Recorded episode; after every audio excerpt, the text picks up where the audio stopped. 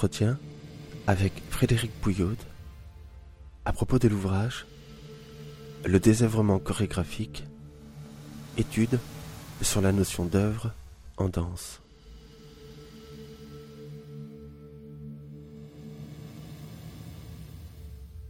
À l'origine de cet ouvrage, il y avait pour le philosophe la tentative d'un discours philosophique sur la danse contemporaine.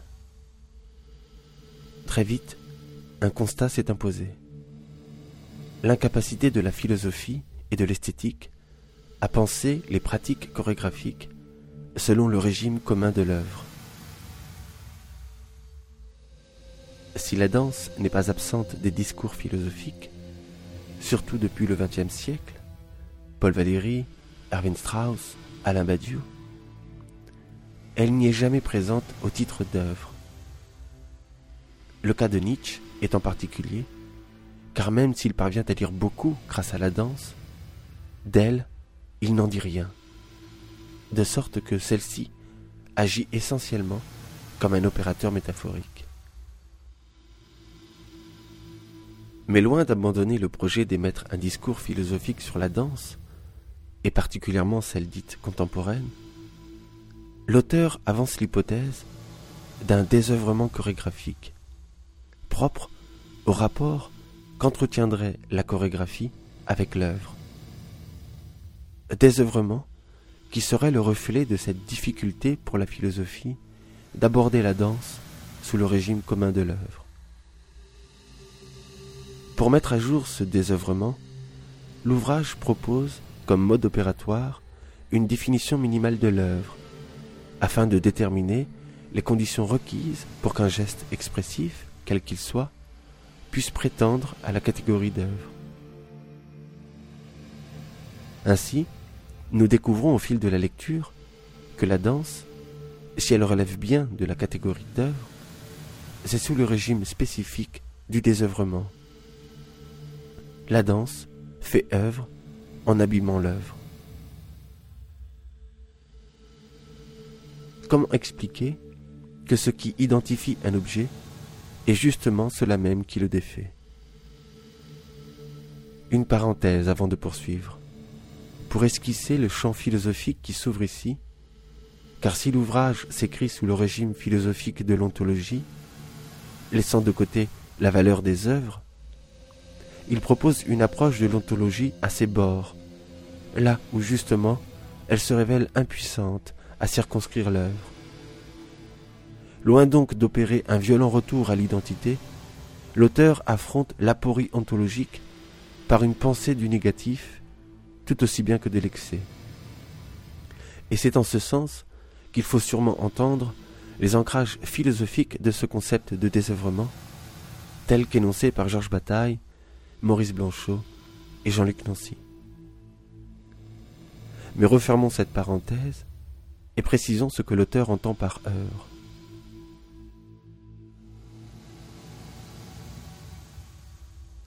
Une œuvre peut être identifiée selon deux critères dépendants l'un de l'autre.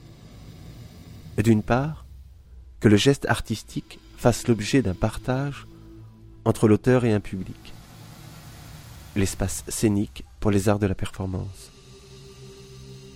Et d'autre part, qu'il soit structuré de telle sorte qu'il porte en lui la possibilité de son itération, soit quelque chose d'une écriture d'une trace qui permette sa transmission. La première exigence renvoie à l'exposition du geste artistique, son avoir lieu. Étant donné qu'il ne peut exister que sous le régime d'un avec, s'il veut faire œuvre, son avoir lieu est toujours celui d'une scène comme condition de l'échappée du sens. C'est cette échappée du sens que Paul Valéry ne voit pas dans la danse. Jamais elle n'y est pensée comme adresse dans ses écrits, mais comme surplus de force avant toute détermination technique, c'est-à-dire, avec Philippe Lacoulabart, hors du langage.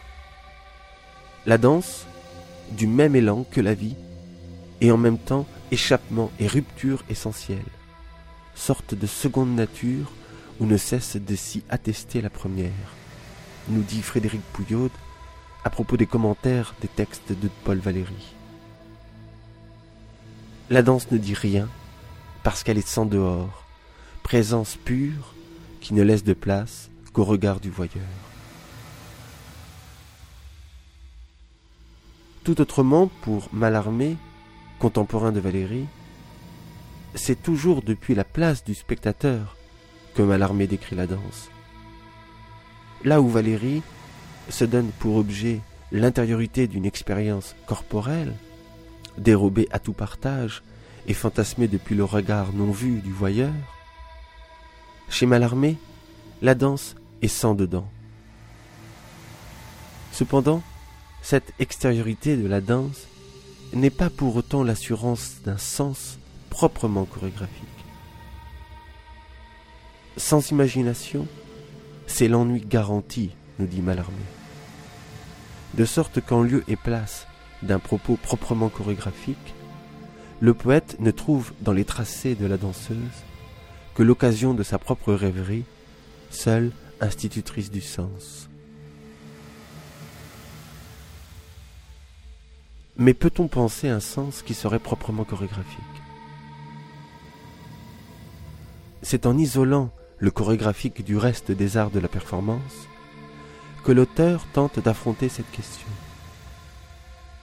La danse ne trouverait son autonomie au sein du spectacle que depuis relativement peu de temps et sous le mode d'une certaine impureté. La danse, écrit Frédéric Pouillot, interdit l'isolation d'un champ artistique particulier comme fondement identitaire de l'objet. Alliage de musique, de danse, de texte, de lumière, de costumes et de décors, l'objet chorégraphique n'existerait que dans la rencontre événementielle des différents champs qui le constituent. À travers la danse, c'est l'hétérogénéité constitutive du spectacle, toujours mélangée, toujours impure, et toujours collectif, qui se donnerait à penser. Une approche de l'œuvre chorégraphique qui fait signe vers le terme grec de choréa. Ainsi, dans le spectacle de danse, tout participe à la définition de l'œuvre. Il est l'un des seuls arts du spectacle à ne pas résorber et hiérarchiser l'hétérogénéité des champs spectaculaires, à ne pas rabattre l'impureté propre à tout spectacle sur un élément unique où l'œuvre trouverait à se définir de façon homogène. La danse comme œuvre paradoxale. Le spectacle de danse, parce qu'il ne peut se résorber en aucune partition, en aucune archive, parce qu'il réside tout entier dans la rencontre événementielle des chants qui le constituent, s'entend alors comme le paradigme d'un mystère, le mystère de la première fois, le mystère d'une présence sauvage qui se dérobe dans le temps même de son exhibition. Écrit Frédéric Pouillaude, telle serait l'échappée du sens de l'œuvre chorégraphique. Une machine polyphonique où les différents champs artistiques formeraient un tout inaccessible hors de l'événement, laissant libre cours à la rêverie malarméenne, véritable spectateur émancipé. De fait, l'oscillation constante dans l'histoire de la danse entre abstraction et expression doit s'entendre comme une tension propre à l'objet chorégraphique et non comme une simple fluctuation de l'histoire.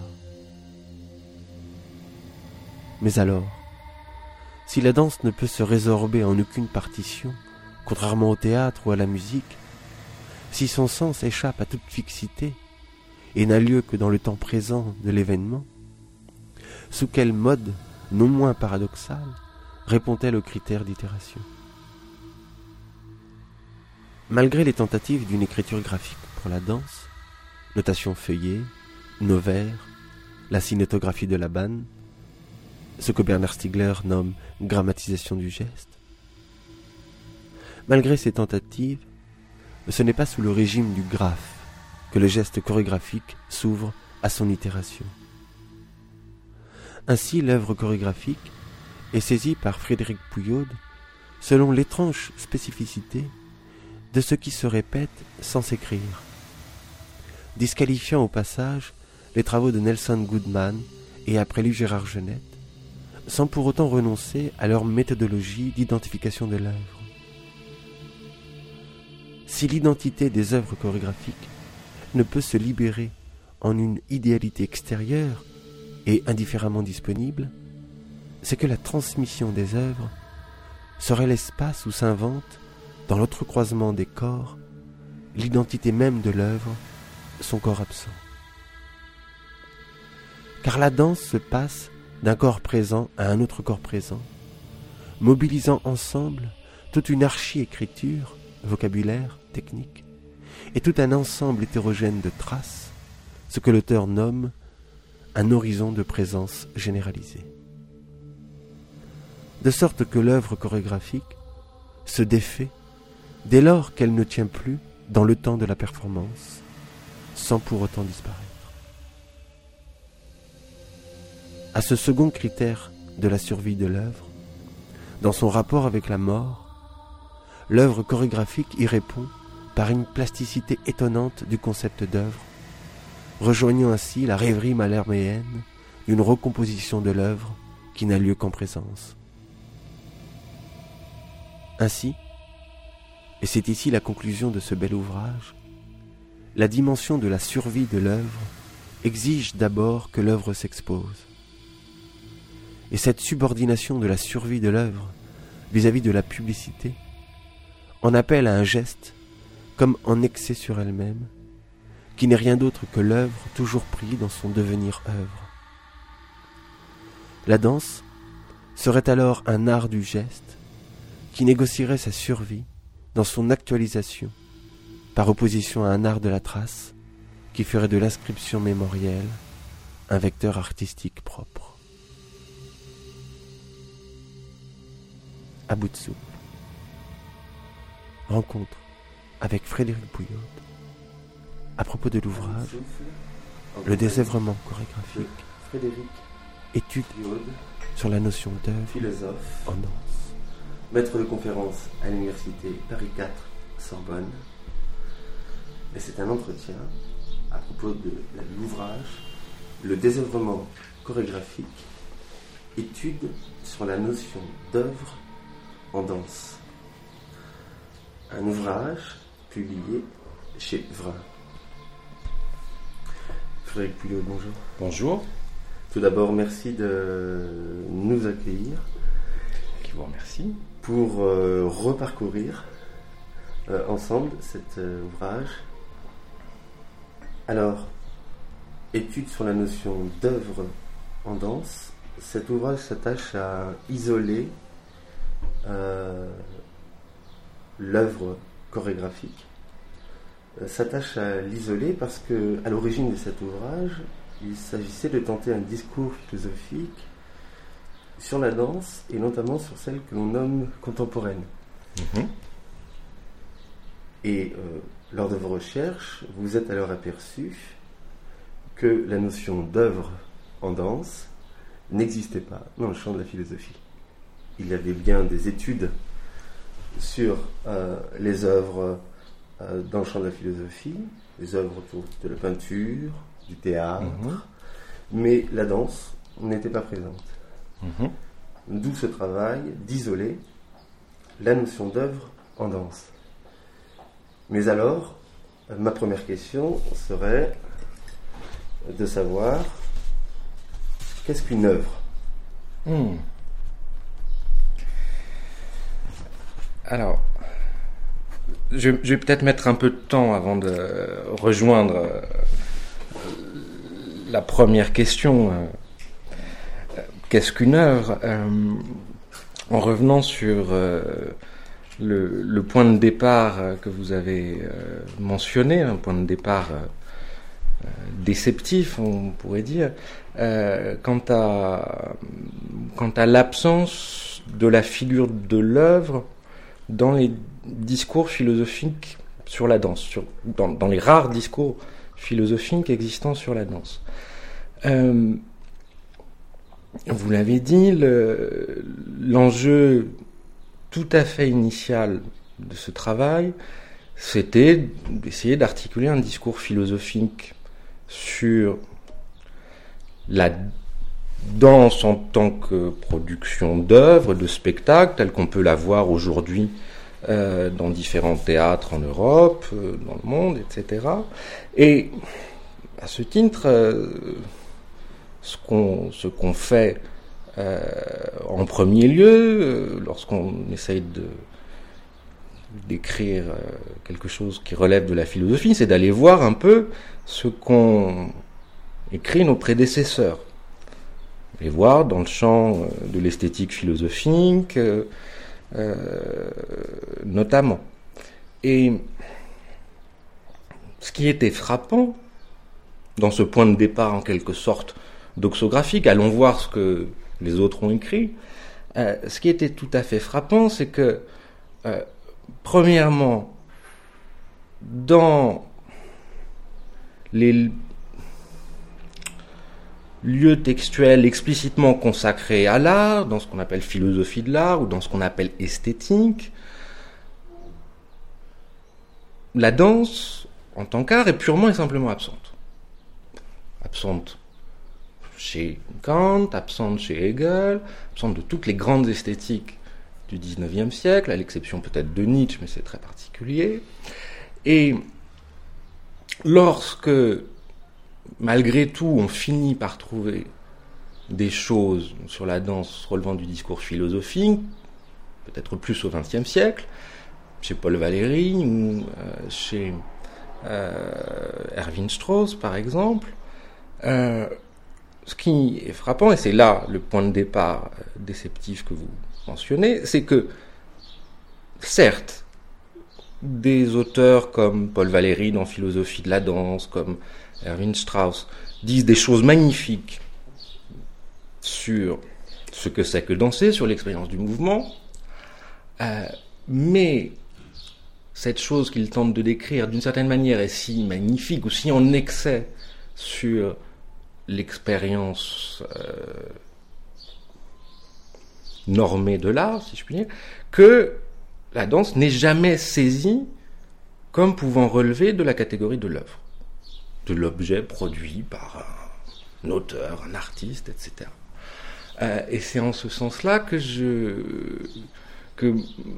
ce point de départ intraphilosophique visait simplement à euh, pointer euh, une absence étonnante au sein de la philosophie, l'idée que la danse pourrait produire des œuvres, eh bien cette chose-là, elle est complètement barré, si je puis dire, implicitement du discours. Et ce constat, purement doxographique, euh, rejoignait une difficulté à laquelle euh, je me coltinais quotidiennement, si je puis dire, c'est comment parler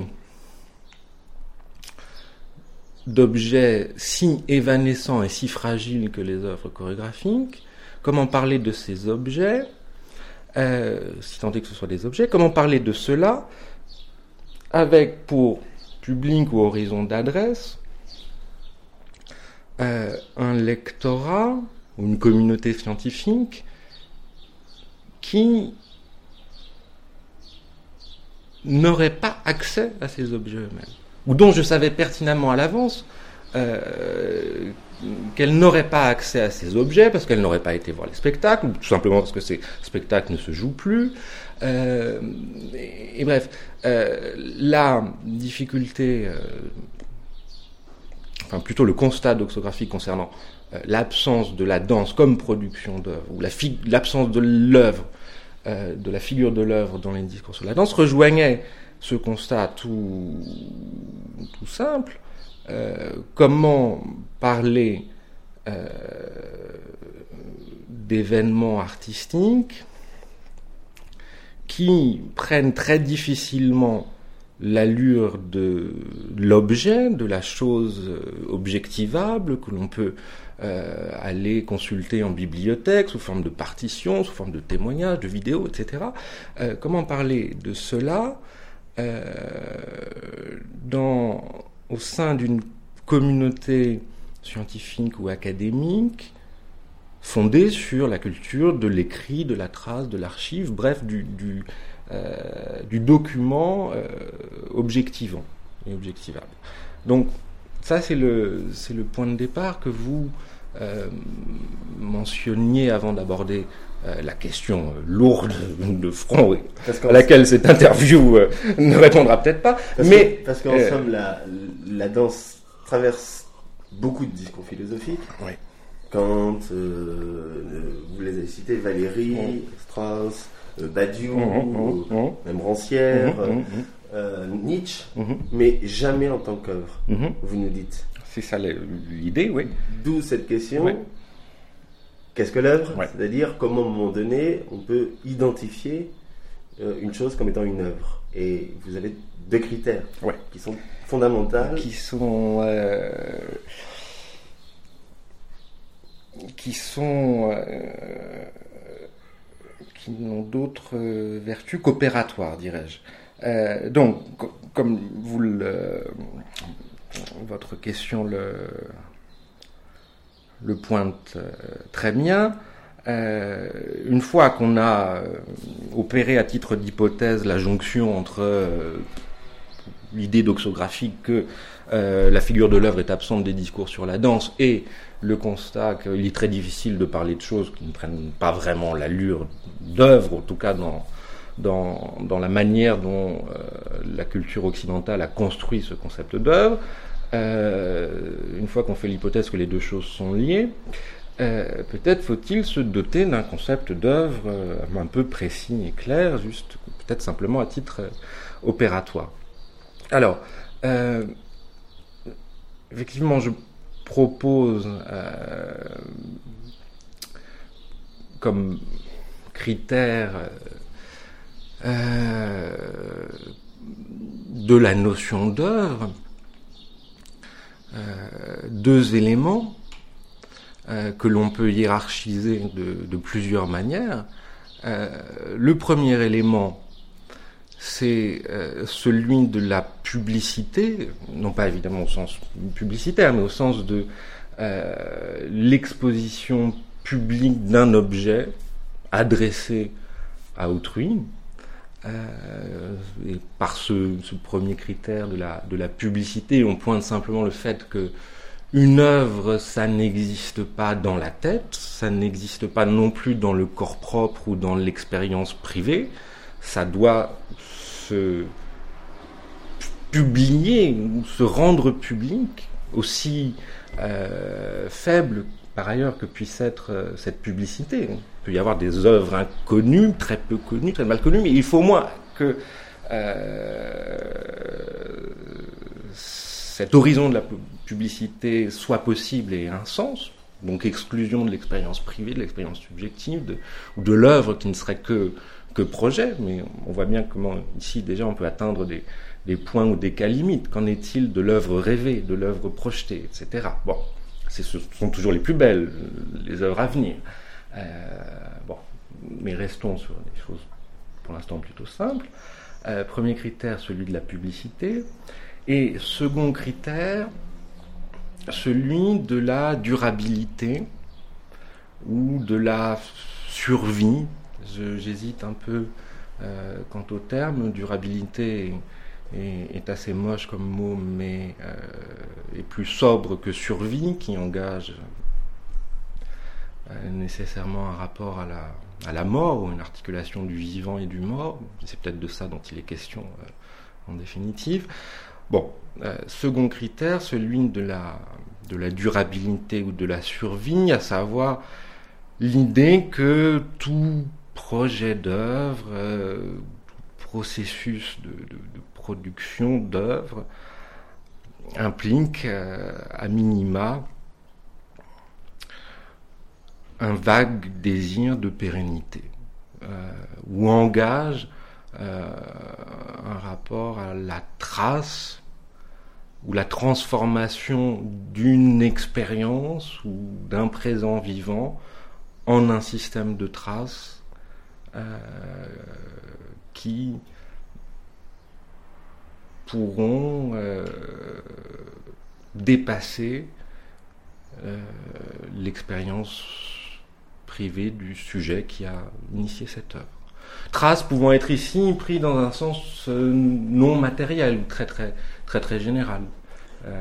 mais ce, qu'engage pour, pour les, les arts vivants, donc les arts de la performance, du spectacle, ce qu'engage ce second critère de la durabilité, euh, c'est directement le problème des conditions de répétition de l'événement spectaculaire. Comment on passe de l'événement à l'œuvre via la constitution d'une identité rendant possible la répétition.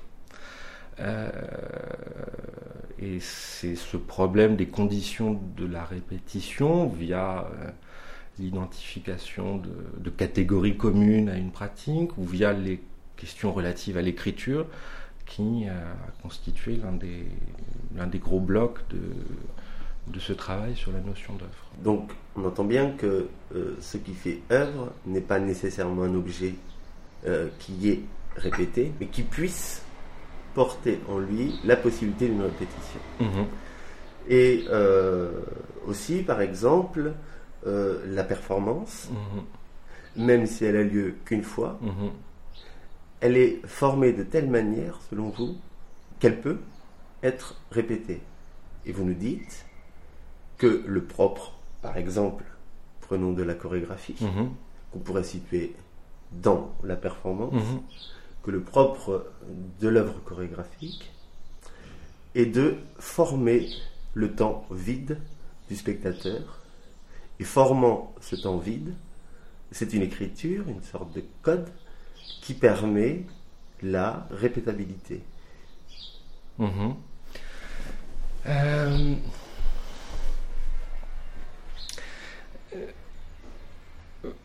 votre, votre, question est très intéressante parce qu'elle elle, elle mêle deux euh, deux problèmes qui, dans mon esprit, étaient dissociés. Euh, oui, relativement dissociés, même si je me doutais qu'ils n'étaient pas sans lien, mais d'un titre méthodologique ou par souci de clarté, je préférais justement les, les dissocier, c'est-à-dire d'un côté la, la, question de la, de la répétition des événements scéniques comme euh, presque un, problème technique se posant aux praticiens ou aux créateurs ou aux interprètes, c'est-à-dire euh, bah, comment répéter d'un soir à l'autre euh, la même œuvre, c'est-à-dire quel partage opérer entre ce qui fait partie de l'identité de l'œuvre et ce qui est laissé aux aléas ou euh, à l'interprétation, etc. Comment répéter après d'une saison à l'autre, euh, de 10 ans en 10 ans, comment reprendre une œuvre qu'on n'a pas jouée depuis 40 ans, etc.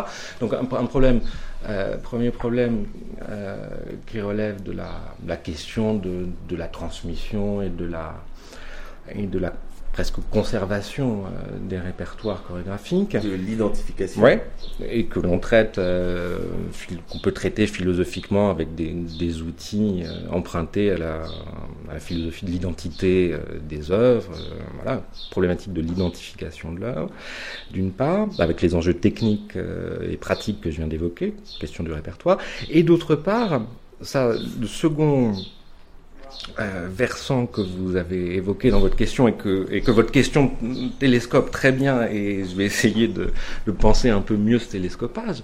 Euh, D'autre part, euh, l'idée que ce sur quoi travaille tout art de performance c'est sur une matière temporelle préalablement vidée, si je puis dire, et euh, simultanément épaissie.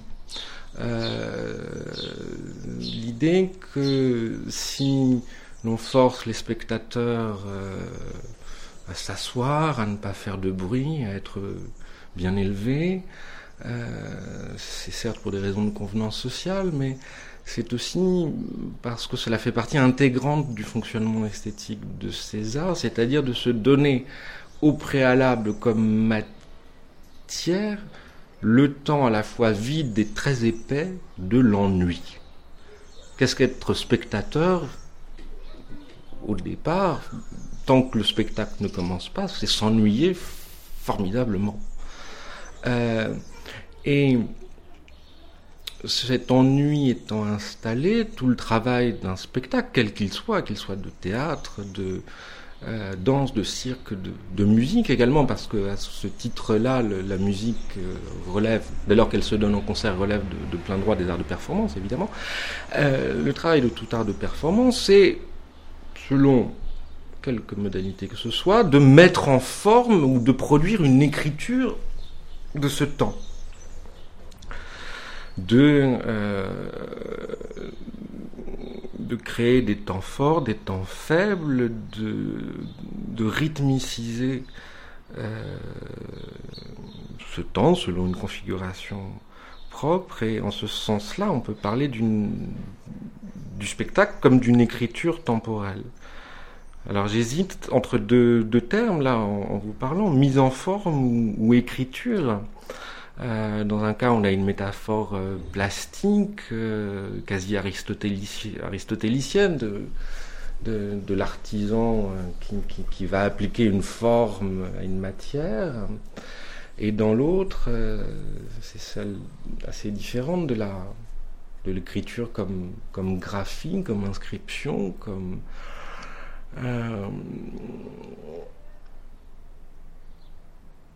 comme graphie, comme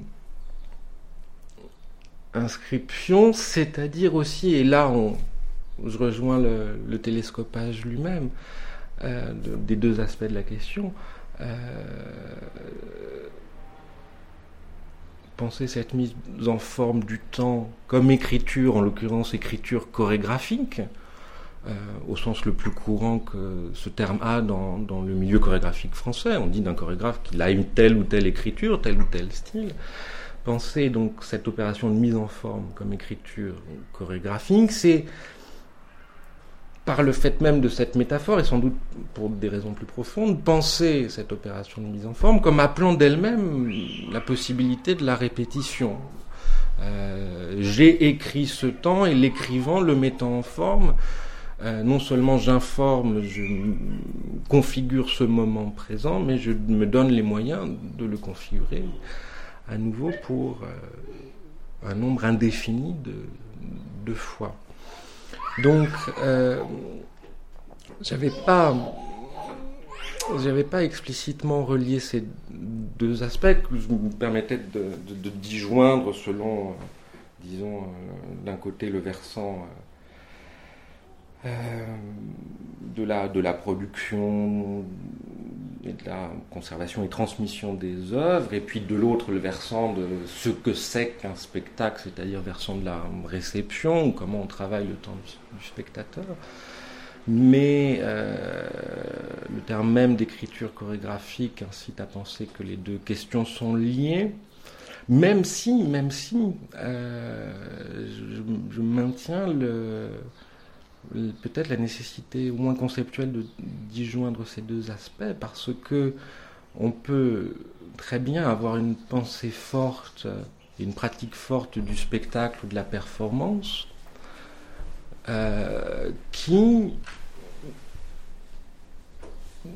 euh, qui élimine délibérément la question de la répétition on peut avoir une écriture euh, chorégraphique instantanée.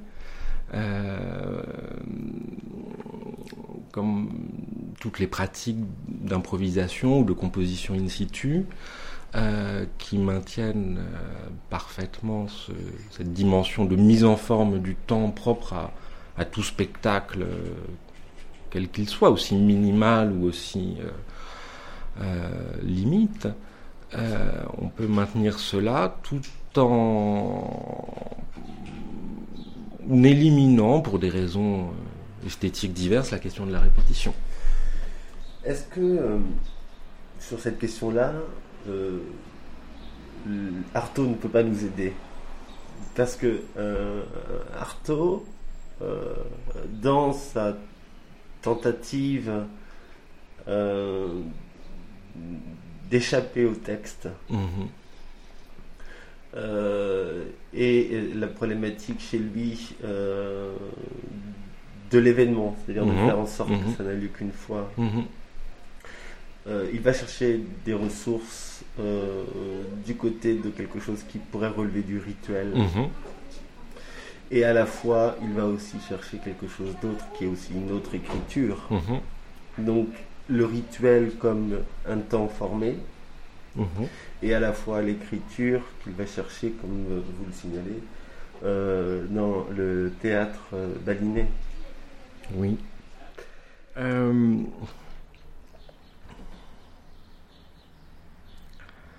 Artaud, dans, dans, les textes du théâtre euh, et son double, euh, je ne sais pas s'il nous aide à trouver une, solution au problème qu'on vient d'évoquer. En tout cas, il, nous aide à, pointer des, tensions, des, des, contradictions euh, assez, assez insolubles.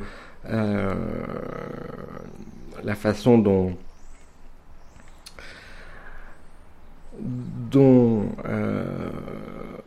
Artaud articule euh, en permanence deux exigences tout à fait contradictoires en apparence. Euh, d'un côté, le, depuis la hantise du, texte écrit ou de ce qui commande la scène théâtrale classique depuis l'extérieur comme texte théâtral.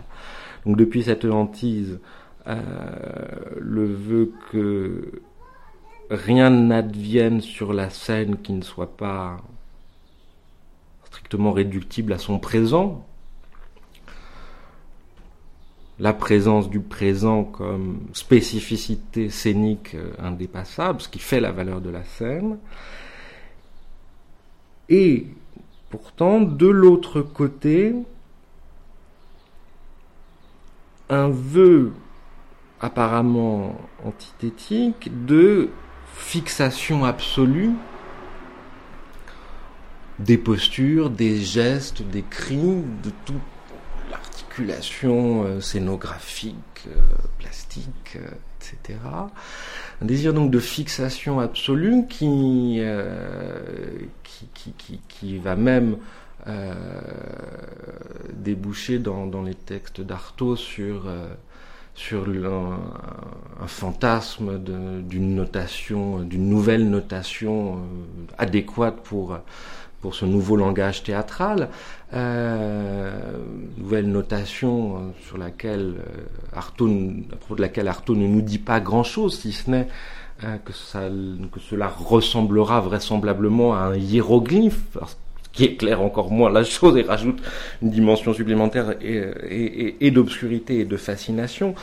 Le hiéroglyphe ici étant à la fois euh, l'emblème de la manière dont le corps devra faire sens sur la scène, euh, non pas un corps parlant ou, euh, ou un corps comme porte-voix d'un texte, mais un corps qui ferait sens d'une manière simultanément plastique et graphique, euh, un corps hiéroglyphe.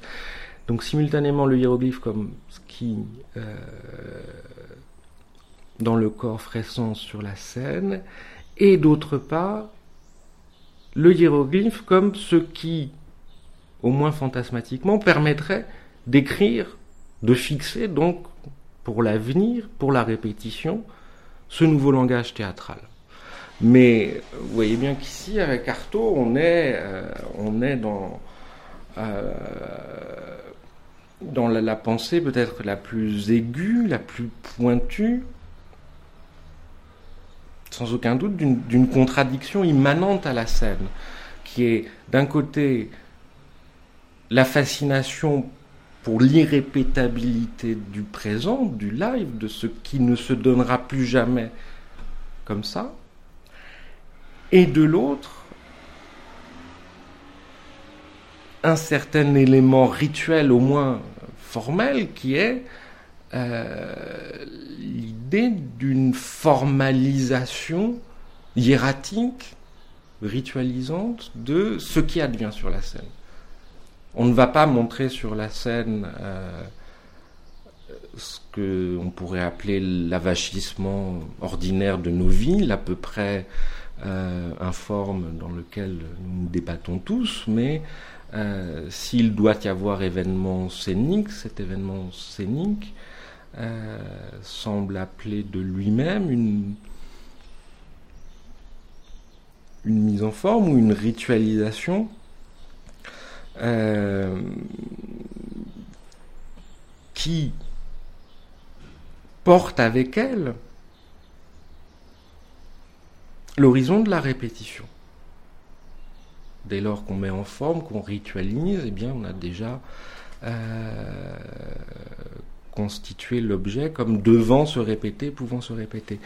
Euh, et ça, cette contradiction, elle est massive chez Artaud, mais sans doute est-elle liée à une logique immanente ou une dialectique immanente de la scène? D'un côté, la fascination pour la présence, et de l'autre, un élément de hiératisme et de rituel dont la scène, même la plus euh, approximatives, improvisées, euh, etc., euh, dont la scène ne peut jamais complètement se, se détacher. Et en fait, moi, c'est surtout cette contradiction-là qui m'intéresse. C'est la manière dont elle peut se rejouer à tous les niveaux. Et c'est cette tension-là que, par exemple, Valérie ne voit pas. Mmh. Parce que, justement, il ne voit pas que euh, la danse informe le temps, mm.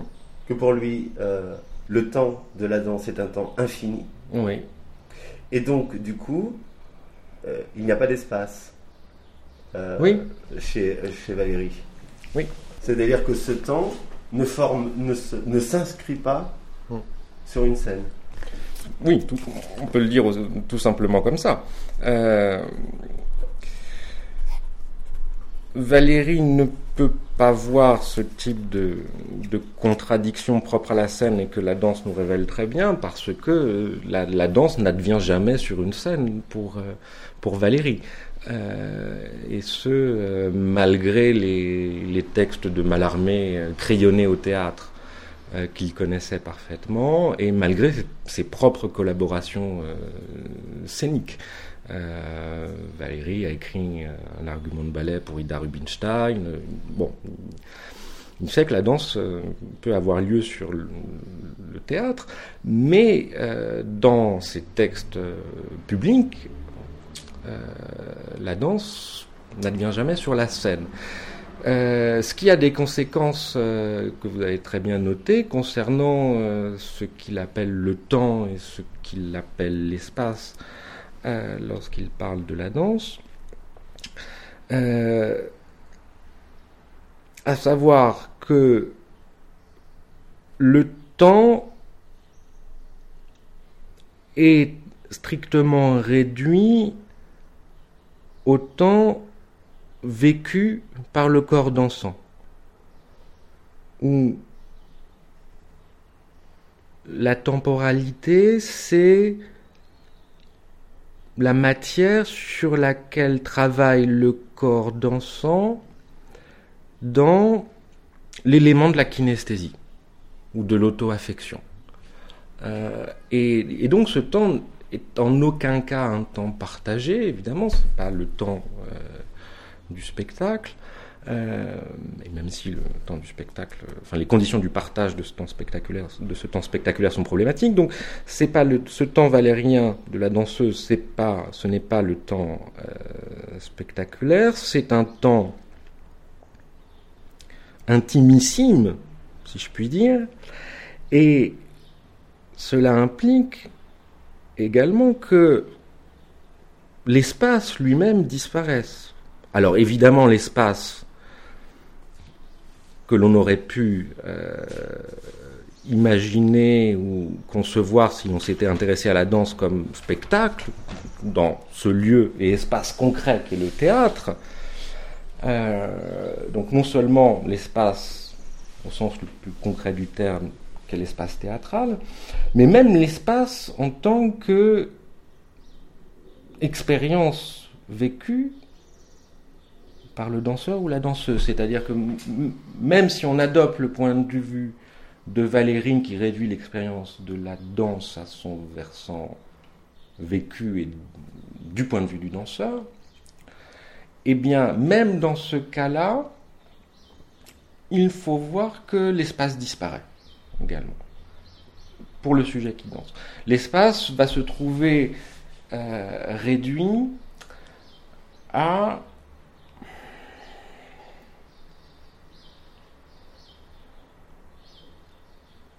à la simple intimité de la sensation, dirais-je, de la sensation de mouvement et de la sensation de poids.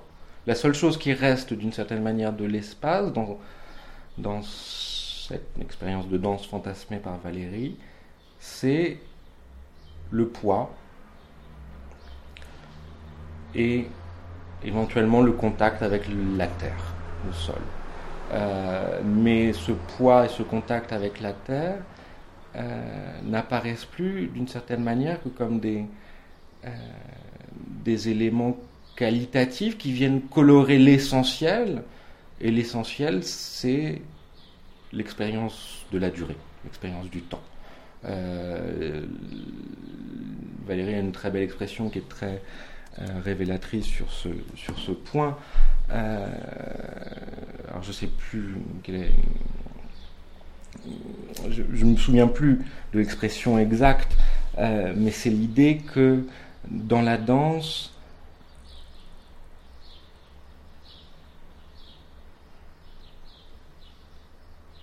la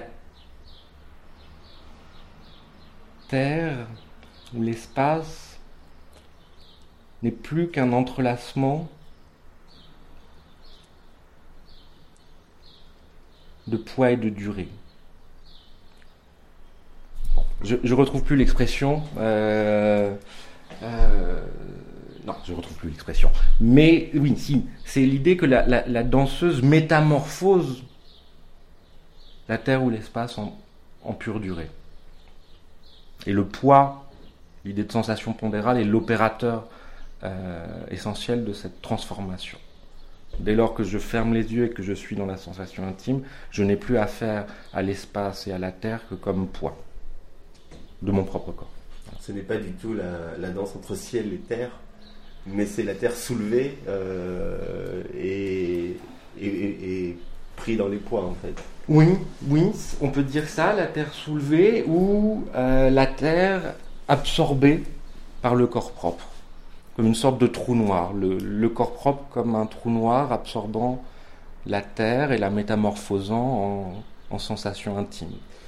Et cela parce que Valérie euh, ne considère que en danse, les mouvements sont sans objet. Et d'une certaine manière, est-ce qu'on pourrait dire pour euh, un autre penseur euh, important, sur lequel vous consacrez une, étude importante, qui s'appelle Erwin Strauss, que chez lui, c'est quelqu'un qui associe la danse avec la musique. Mhm. Et euh, est-ce qu'on peut dire que lui, son approche de la danse, finalement, c'est euh, une pensée du mouvement sans corps?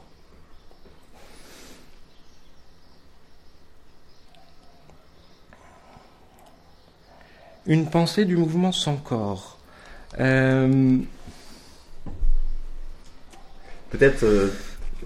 en quel sens? Repréciser un peu pourquoi cela et euh, ce que euh, la vision qu'a Strauss de, de, l'espace. vous nous dites que Strauss refuse une certaine historicité du corps mhm. quant à l'espace. C'est-à-dire que pour lui, il n'y a pas de corps historique, il n'y a que des corps vierges, et c'est l'espace qui est informé. Et que Strauss pense la musique comme une capacité à lisser l'espace. Et ainsi permettre euh, au mouvement de pouvoir narrer sa propre histoire. Et donc, refusant encore une historicité, c'est le nier. Hmm. D'accord. D'accord, d'accord. Euh,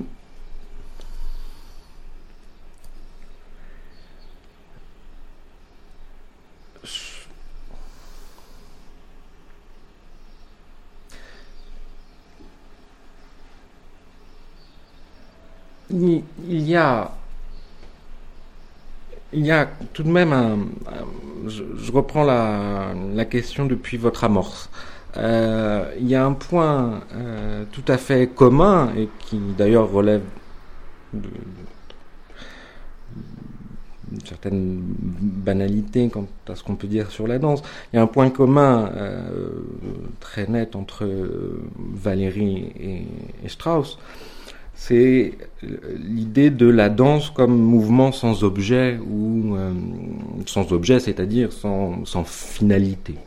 Euh, l'idée que le propre du mouvement dansé, c'est l'autotélie, le fait d'être à soi-même sa propre fin, et donc euh, un mouvement qui serait enfin dégagé euh, de l'hétérotélie de la pratique quotidienne, le fait que si je bouge, c'est toujours pour atteindre tel ou tel objet, pour réaliser telle ou telle fin pratique, atteindre un autobus, saisir une casserole ou un partenaire sexuel.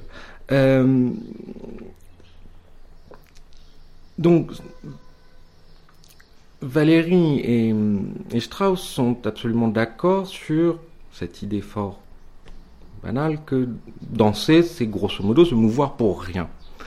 Et que ce pour rien nous fait faire retour sur nous-mêmes, sur notre propre corps, nous viser nous-mêmes, viser des choses que nous ne visons jamais dans la quotidienneté. Euh, la particularité de, de Strauss par rapport à Valérie, c'est de penser cette dimension autotélique du mouvement dansé depuis le rapport à l'espace. Chez Valérie, cette dimension autotélique était saisie depuis le rapport à la temporalité essentiellement. Sortir du temps pratique, c'est instaurer une autre temporalité dans le rapport au corps propre. Euh, chez Strauss, dans un texte qui est à peu près contemporain euh, de ceux de Valérie, euh, on va penser ça à partir de l'espace. C'est-à-dire que l'espace quotidien, celui dans lequel nous nous mouvons plus ou moins tout le temps, est un espace évidemment euh, non euclidien, non homogène, c'est-à-dire, pour emprunter une métaphore euh, à Deleuze et Gattari, qui eux-mêmes l'empruntent à Boulez, ce qu'on pourrait appeler un espace strié, c'est-à-dire euh, un espace euh, constitué par des vecteurs plus ou moins forts, euh, identifiant ici un lieu favorable, là un lieu défavorable, un espace à rejoindre, euh, un but, etc., etc. Et cet espace, il peut devenir extrêmement concret, c'est-à-dire sédimenté de façon, c'est le terme qu'emploie Strauss de façon historique. Historique devant s'entendre ici comme le euh, relevant de l'histoire du sujet, de l'histoire individuelle du sujet. Euh, vivant dans mon environnement, je,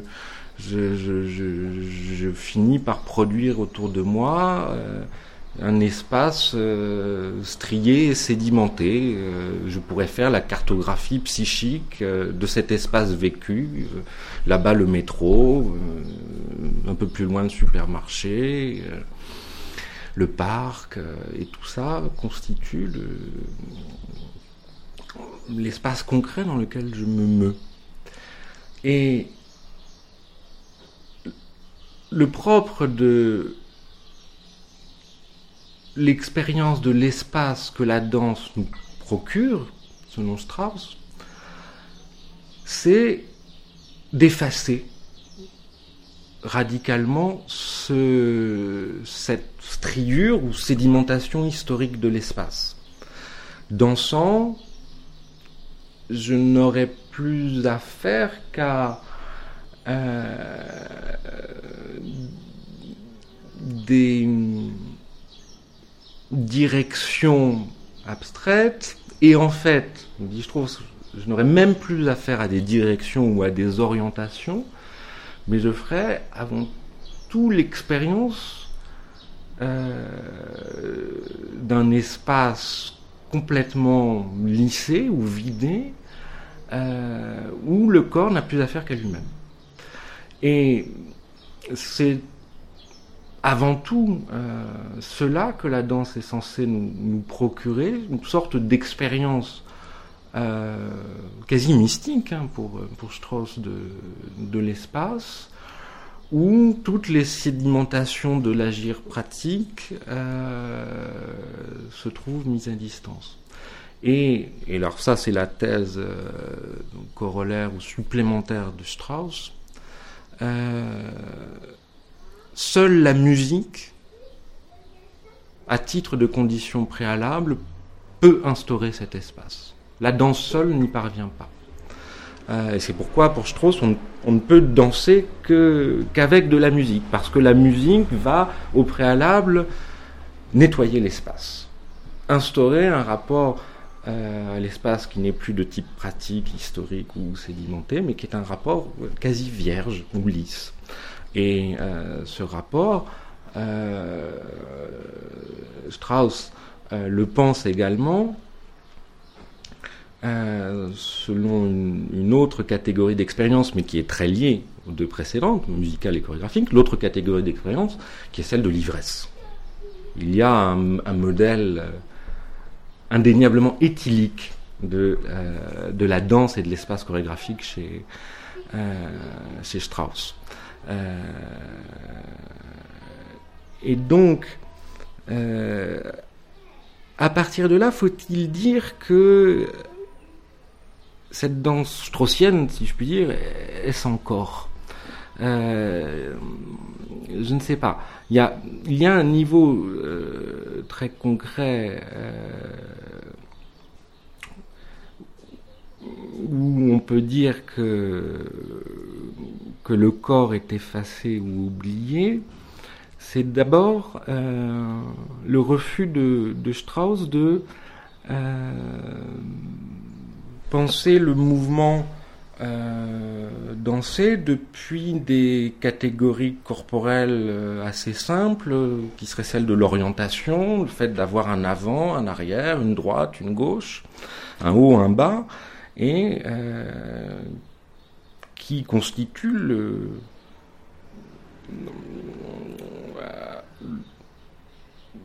un noyau de d'expériences descriptibles communes à toute expérience de danse. Et par exemple, aussi diverses que soient les expériences subjectives, on peut faire une description vaille que vaille selon ses coordonnées minimales. C'est ce que tente la notation chorégraphique. Or, Strauss refuse cet élément, euh, on va dire, euh, objectivant, mais qui, tout en étant objectivant, part malgré tout du corps propre. Euh, avoir un corps, c'est avoir une gauche, une droite, un avant, un arrière.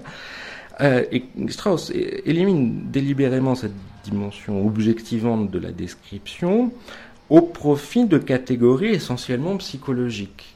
Euh, danser, c'est accéder à cet autre type de rapport psychologique à l'espace que l'on doit penser par opposition à euh, l'espace pratique euh, et que l'on peut penser par affinité avec d'autres expériences comme celle de l'alcool, de la drogue, ou de la transe primitive, euh, c'est Strauss lui-même qui fait toutes ces, qui procède à tous ces amalgames. Et en ce sens-là, on peut dire que oui, il y a, il y a dans cette volonté d'être au plus près de l'expérience vécue, de ce qui se fantasme comme expérience vécue, et eh bien dans cette volonté, il y a paradoxalement un effacement du corps l'effacement de la simple description factuelle euh, du mouvement.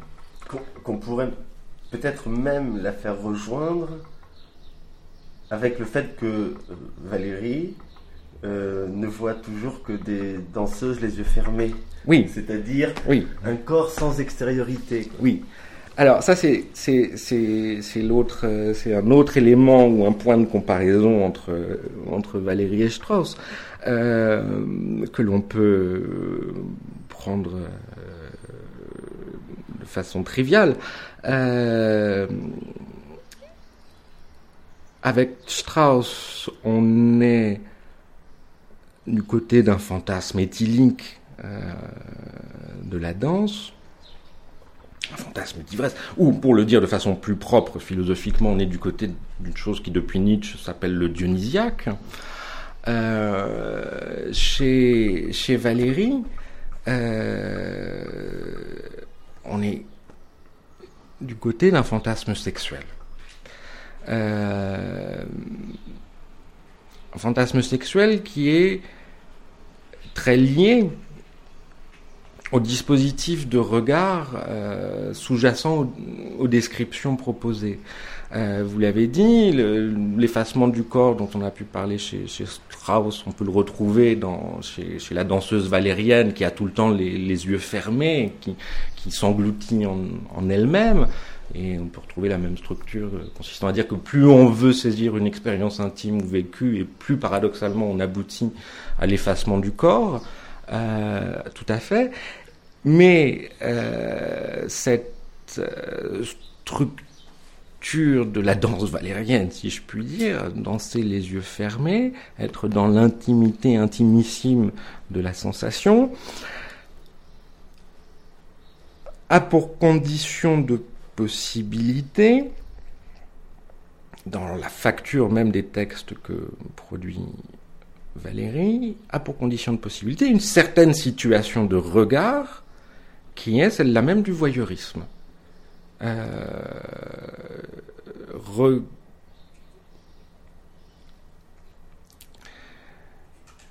c'est-à-dire que les, les, yeux fermés de la danseuse ont une double fonction. D'une part, assurer, si je puis dire, la clôture de l'expérience, garantir que l'extériorité du monde ne vienne pas polluer la, la, pureté de la sensation intime, mais également ces yeux fermés de la danseuse créent, pour ainsi dire à l'avance, la place de celui qui va porter les yeux sur ce corps qui danse. C'est-à-dire la place de celui qui peut voir sans être lui-même vu en train de voir. Et être vu sans être soi-même vu voyant, être sans être vu en train de voir, c'est typiquement la place du voyeur, euh, du voyeurisme. Et euh, bon, de façon anecdotique, mais c'est pas complètement anecdotique, il n'est pas étonnant que euh, certaines pages de Valérie sur la danse aboutissent à de très grands et très beaux moments de pornographie. Il y a un paragraphe sur la méduse, sur la danseuse comme méduse, l'animal, hein, pas la figure euh, mythologique, euh, absolument fascinant. J'essaye de me souvenir de, de, mémoire, oui, la danseuse qui...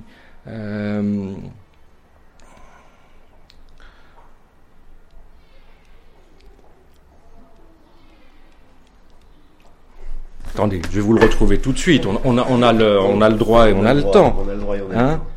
Euh, je vais vous le retrouver tout de suite car cela vaut son.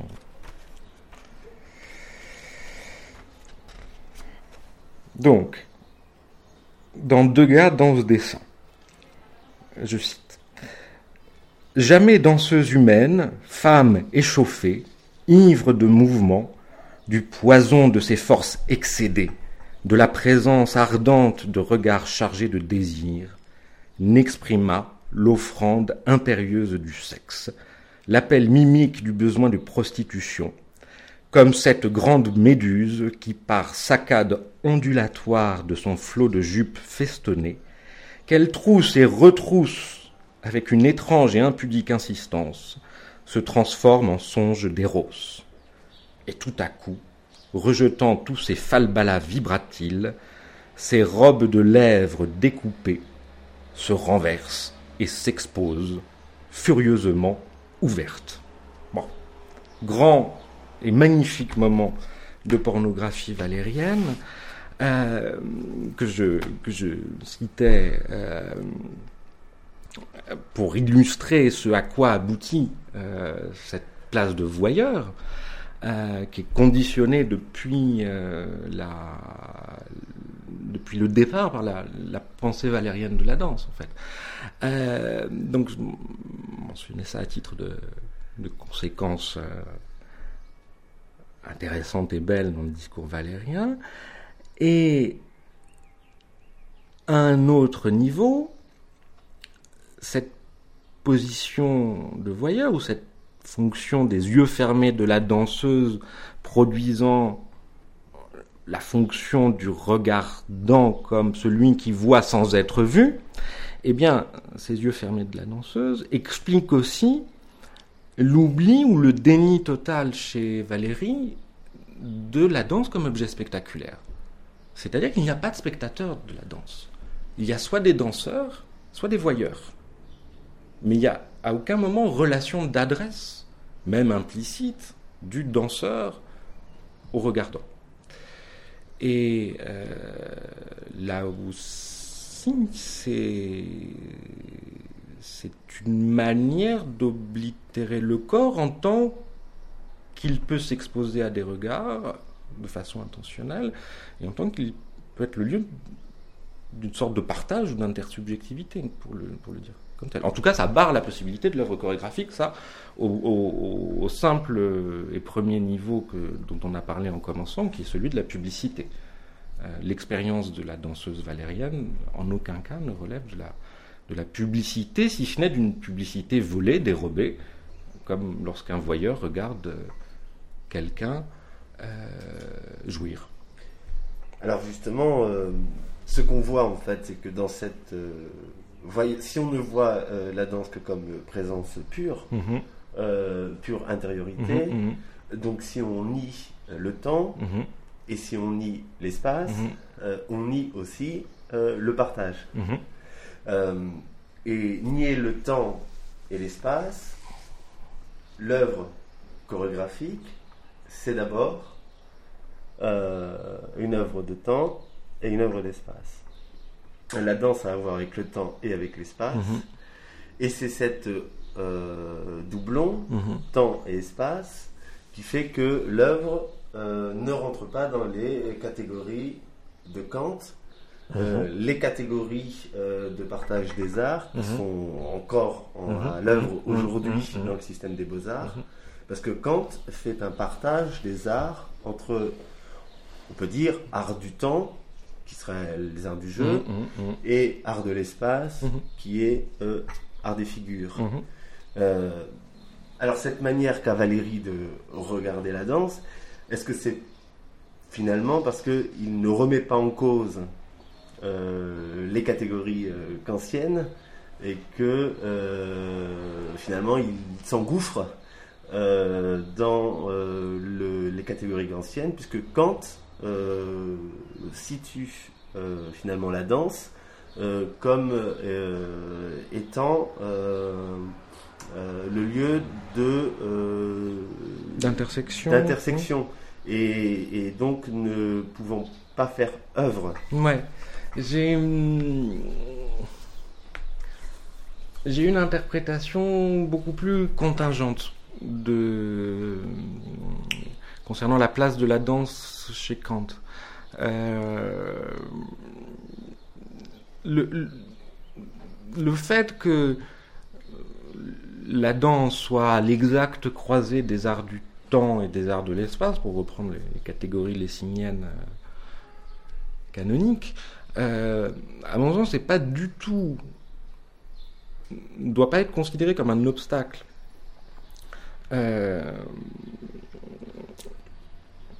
À la présence de la danse au sein des, euh, des systèmes classificatoires euh, classiques de la fin du XVIIIe siècle ou du XIXe siècle, euh, d'une certaine manière, bien au contraire. J'aurais tendance à dire que, étant donné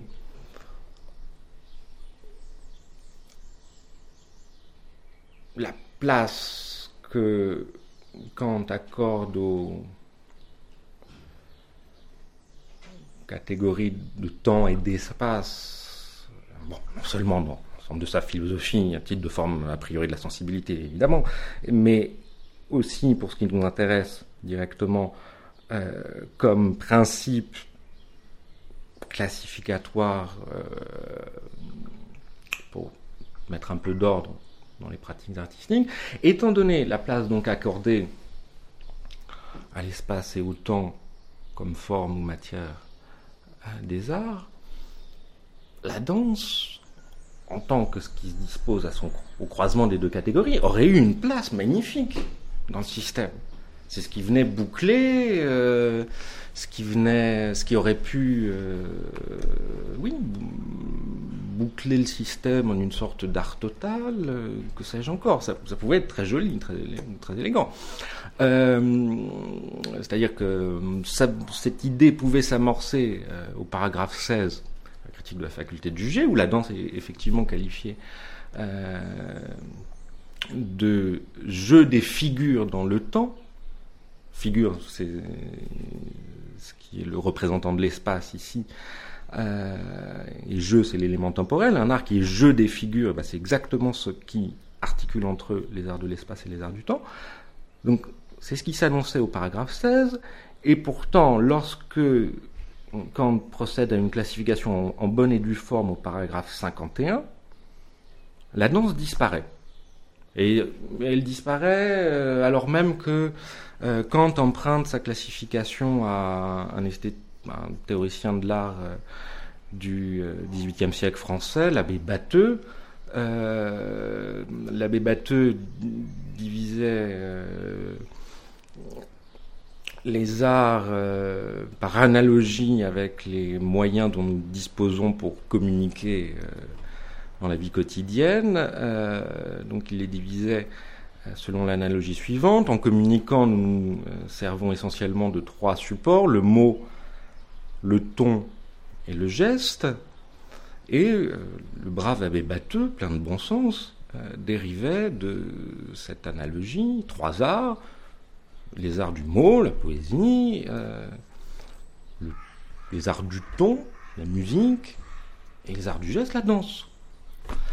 Euh, et d'ailleurs, dans la droite lancée de, cette, de cette dérivation, il pensait immédiatement après euh, la forme d'œuvre d'art qui resynthétise ces éléments à l'époque, c'est l'opéra. Il y a une sorte de fondation euh, presque anthropologique de, de l'opéra ici, comme la fusion de tous les éléments ou supports de la communication humaine. Or, Kant reprend exactement le même principe, il le pigne, hein, il, le, prend directement à batteux. Euh, il mentionne en note que c'est pas tout à fait satisfaisant, mais que c'est juste un essai. Et la chose absolument fascinante, c'est que, bon, art du, art du mot va engendrer euh, poésie et éloquence. Euh, art du ton, ça va engendrer essentiellement la musique, mais art du geste, ça n'engendrera, ça absolument pas euh, la danse, mais ça engendrera les arts plastiques. L'idée que toute œuvre plastique est une sorte de geste figé, etc., euh, etc. mais pour revenir à la question de, départ, je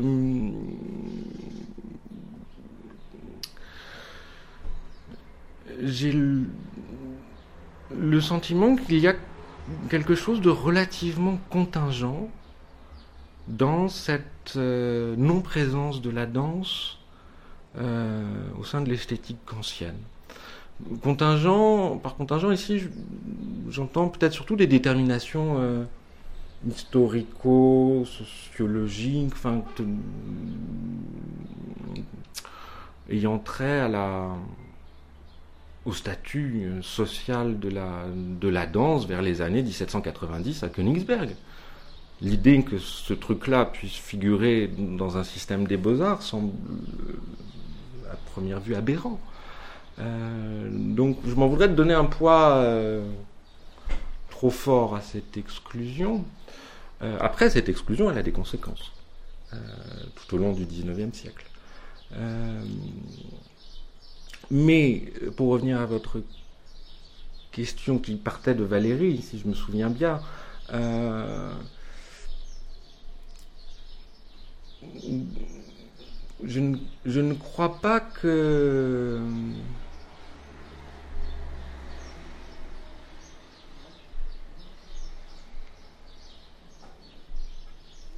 que sur sur la question de savoir pourquoi le discours philosophique a, tant de peine à, s'emparer des œuvres chorégraphiques, euh, le partage kantien de l'espace et du temps soit un, bon coupable, si je puis dire. Je dis cela aussi parce que tout au long de ce livre, mm, mm. et à la fin de ce mm. livre, vous, vous, proposez un autre découpage. Comme si euh, le travail que vous avez mené pour pouvoir saisir mm-hmm. justement l'œuvre chorégraphique vous a amené à ce geste nécessaire d'opérer un nouveau découpage entre art de la trace et art du geste. Je précise juste que ce découpage permet à la danse d'avoir une place et de ne pas être dans un entre-deux. Ouais. Oui, alors parce que effectivement, avant d'en venir à ce découpage même, euh, il faut quand même également prendre au sérieux ce qui se disait dans l'idée que l'opposition des arts du temps et des arts de l'espace, sur quoi est sans doute fondée euh, depuis des siècles notre pensée de la diversité des arts, euh, donc prendre au sérieux, prendre la mesure des obstacles tout de même que, pose ce partage-là. Euh, effectivement, euh, le fait que ce partage oblige à penser un nombre relativement important de pratiques artistiques comme des formes hybrides. Euh, alors que c'est peut-être pas le bon chemin pour les penser. Pensons-les d'abord parce qu'elles sont vraiment, plutôt que de dire que c'est un mélange de formes pures. Et ce que je dis s'applique également au cinéma. Euh, et que oui, particulièrement les formes contemporaines sont hybrides et, que penser les formes contemporaines, il est fort possible que le partage kantien ne soit plus efficace pour penser les formes contemporaines. Oui, tout à fait. Là, sur ce point, je vous, je vous rejoins, je vous rejoins entièrement. Euh, et donc ça, il faut, il faut évidemment le le rappeler, le pointer, l'affirmer et peut-être se donner les, les, les, moyens de se débarrasser ou les moyens de faire un autre usage de, euh, de la belle et forte invention de Lessing. Euh, maintenant, j'en viens à cet autre partage. Je ne sais pas si c'est un autre partage, en ce sens qu'il n'entend pas s'y substituer ou c'est pas une alternative, et ça, ça, ça, ne se veut même pas être euh, l'esquisse d'une classification des arts qui, dans l'expression même, aurait de toute manière quelque chose d'un peu suranné ou, ou étrange comme, comme opération intellectuelle. Mais qu'est-ce que j'essaye de, pointer dans, dans l'opposition entre des arts que j'appelle d'un côté des arts de la trace et de l'autre des arts du geste? Euh,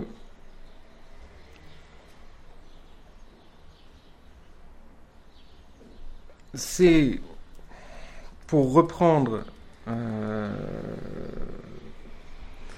le double critère de la notion d'œuvre proposée en commençant. Et en fait, c'est à ce moment-là que je me suis aperçu de la dimension euh, assez opératoire de, ce double critère. Euh, c'est l'idée que il y a deux grandes façons possibles de hiérarchiser ce double critère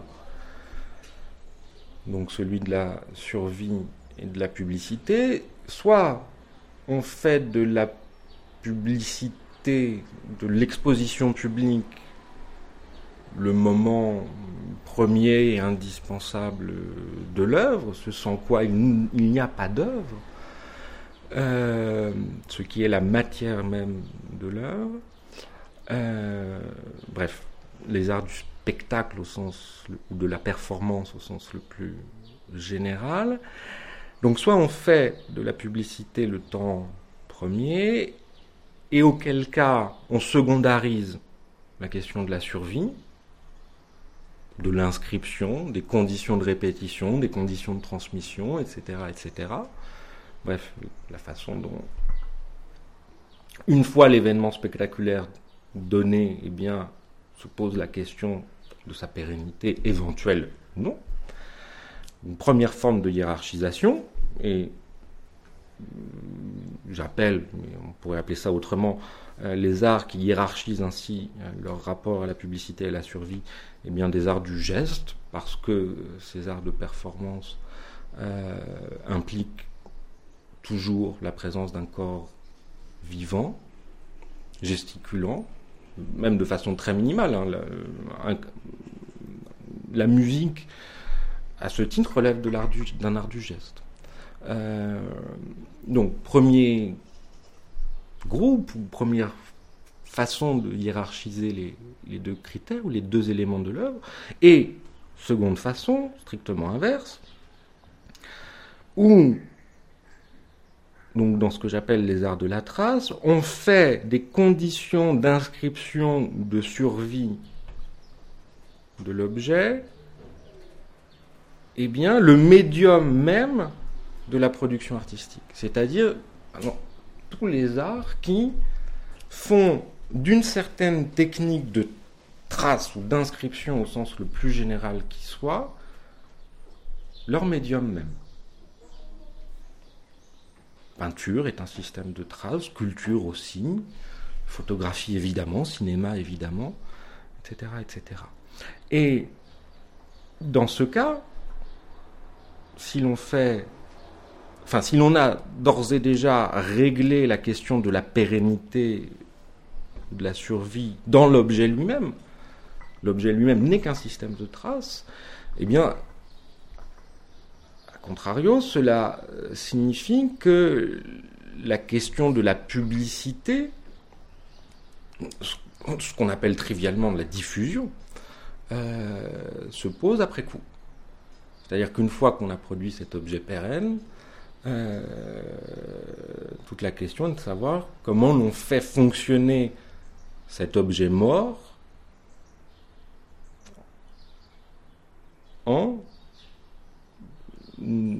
comment on transforme cet comment on transforme cet objet mort en une expérience artistique qui peut se partager. Et à partir de là, euh, toute la question des biens euh, de la diffusion des œuvres, des conditions de réception, de la médiation culturelle, comme on dit aujourd'hui, euh, et ça peut aller de, choses très triviales à des choses beaucoup plus euh, compliquées. Euh, d'une affiche annonçant une exposition jusqu'au gars qui vend le billet d'entrée. Ce qui est très intéressant dans ce partage que vous proposez, c'est que vous ne partez pas des spécificité expressive des arts, mm. mais vous partez de leur mode d'être. Mm. Et euh, on est là euh, du côté de l'ontologie. Mm-hmm. Absolument. Euh, là, c'est quelque chose que je que je dois beaucoup à, à Nelson Goodman et et à Gérard Genette dans, dans l'adaptation commentaire de, de Goodman dans, dans l'œuvre de l'art de Genette. Euh, c'est-à-dire que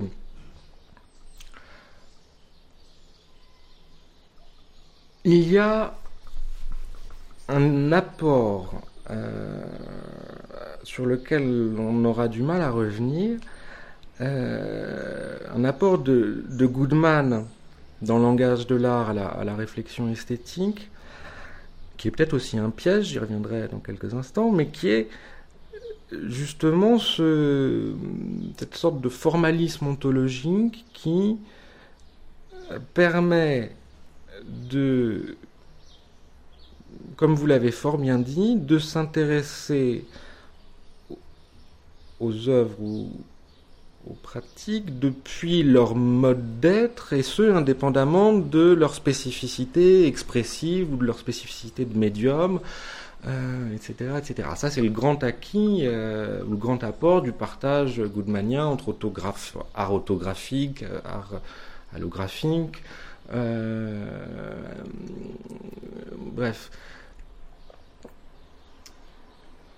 Une approche qui, justement, comme vous l'avez dit, suspend la spécificité expressive euh, des différents arts au profit de questions que euh, jusqu'à présent on avait plutôt euh, laissé de côté.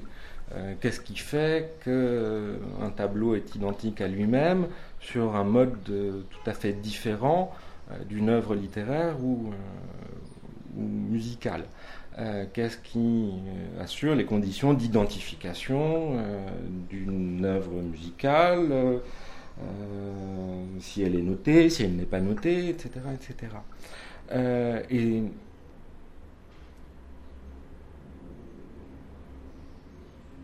ce, ce type d'approche ontologique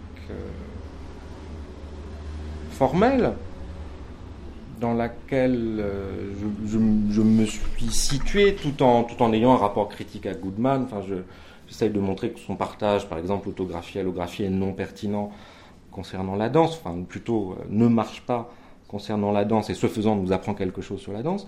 Euh, donc ce type d'approche dans lequel je me situe,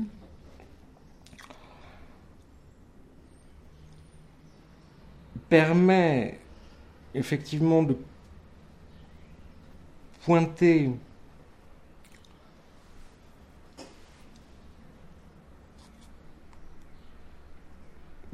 des, des modes d'être des œuvres relativement spécifiques ou identifiables, ces modes d'être n'étant pas rabattables, coextensifs avec les modes d'expression auxquels on recourt les œuvres auxquelles les œuvres ont recours. Pardon. Euh, et donc ça aboutit à des, des choses comme euh, ce partage final entre art du geste et art de la trace, euh, bon, qui vaut ce qui vaut, mais qui, dit un certain nombre de choses sur les arts de performance, par exemple. Après, la question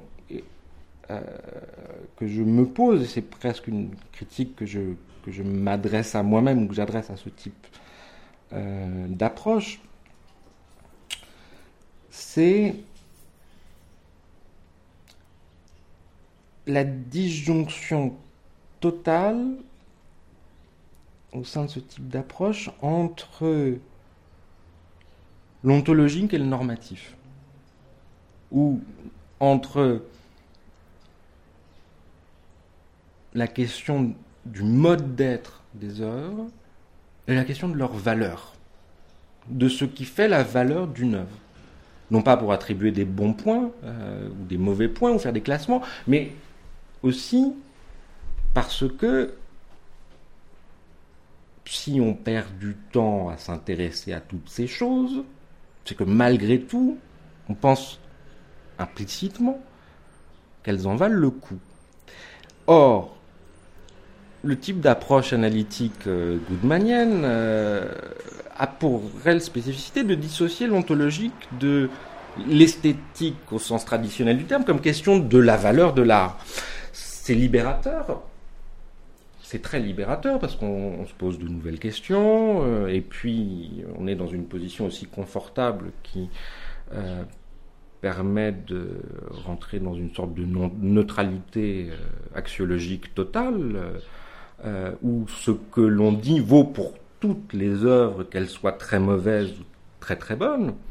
Donc c'est libérateur et fructueux. Mais à un moment, est-ce qu'il n'y a pas quelque chose d'un peu vain dans cette neutralité ontologique de départ si on ne se pose pas, peut-être beaucoup plus tard ou à, un autre niveau, euh, la question de la valeur des objets? La question c'est jusqu'à quel point on peut dissocier ontologie des œuvres et euh, axiologie de l'art. Dans, dans, ce livre, je, je l'ai radicalement dissocié. Et jusqu'au bout, euh, euh, je suis resté sur cette ligne d'ontologie formelle.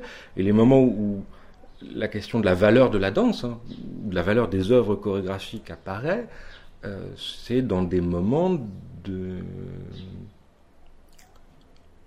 de trouer, de percer, de, des moments où, euh, où ça m'échappe. Euh, et où, oui, où ça échappe à de tout autre niveau. Et, et, maintenant, la question que je me pose, c'est jusqu'à quel point on peut tenir cette ligne purement formelle? Vous posez aussi peut-être cette question, euh, c'est une, juste une, remarque, une parenthèse, mm. peut-être aussi cette question vous la posez parce que vous êtes philosophe, mais vous avez été également mm. danseur, mm, et donc cette question de la valeur se pose. Mais il est vrai que la, la question que j'avais envie de vous poser, celle qui vous c'était de savoir un peu dans ce nouveau partage, dans ce partage ontologique, oui, que devient le beau? Euh, qu'en est-il de, la question du beau, euh, en définitive hum. Mais alors, euh, du coup, est-ce que ce n'est pas l'occasion ou la possibilité de rebondir, puisqu'on parle de la valeur, de rebondir sur, c'est peut-être un peu trivial ce que je vais faire, mais de hum. rebondir sur Malarmé. Hum, Pourquoi Malarmé Parce que hum, je crois qu'avec Malarmé se joue euh, euh, quelque chose d'intéressant quant au sens. Quand on parle de l'adresse, et y a-t-il mm. un sens euh, de, dans l'œuvre mm. finalement? Parce que est-ce que la question de la valeur peut pas là du coup rejoindre la, question du, sens? Et, et, en quoi c'est libérateur finalement aussi de penser d'un point de vue ontologique la catégorie, les catégories d'œuvres? Parce que Malarmé, euh, il situe la danse dans l'espace scénique. Mhm. Pour lui, la danse n'a lieu que sur la mhm. scène. Mais euh, Malarmé nous apparaît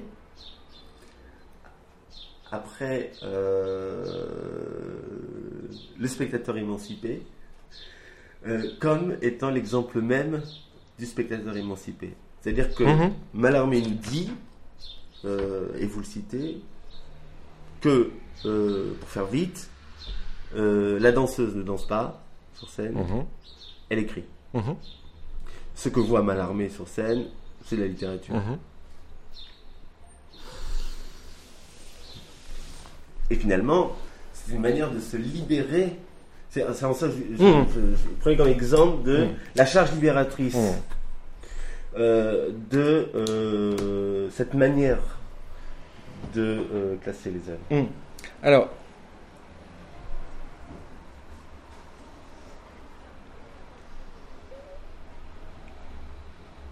Là, encore, et c'est très intéressant euh, votre question parce que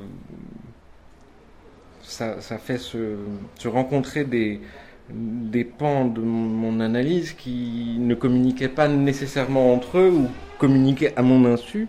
Euh, donc c'est très intéressant. C'est-à-dire que euh, ce que je viens de dire sur, euh, sur la, dimension libératrice d'une approche ontologique formelle des objets artistiques, dans mon esprit,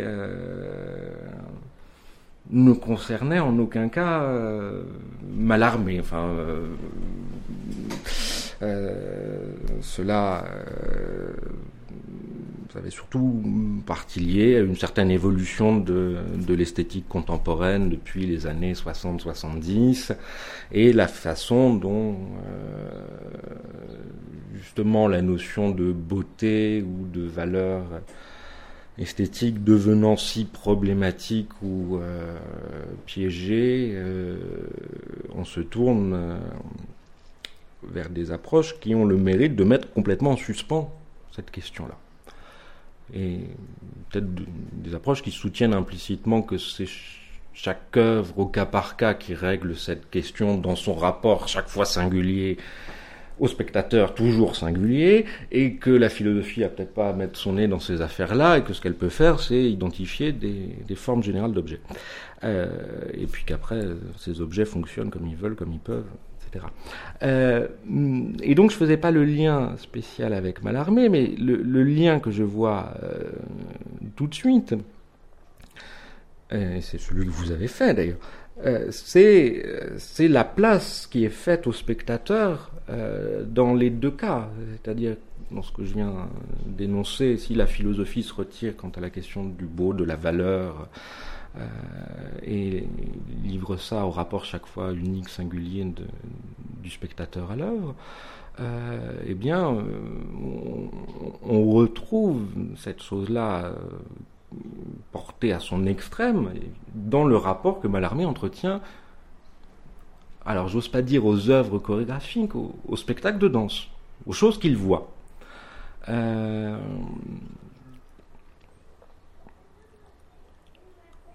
avec cette idée très belle, très forte et qui ne peut que parler à nous autres euh, modernes, euh, habitués des ateliers du regard, des ateliers du spectateur, et, etc., que le sens chorégraphique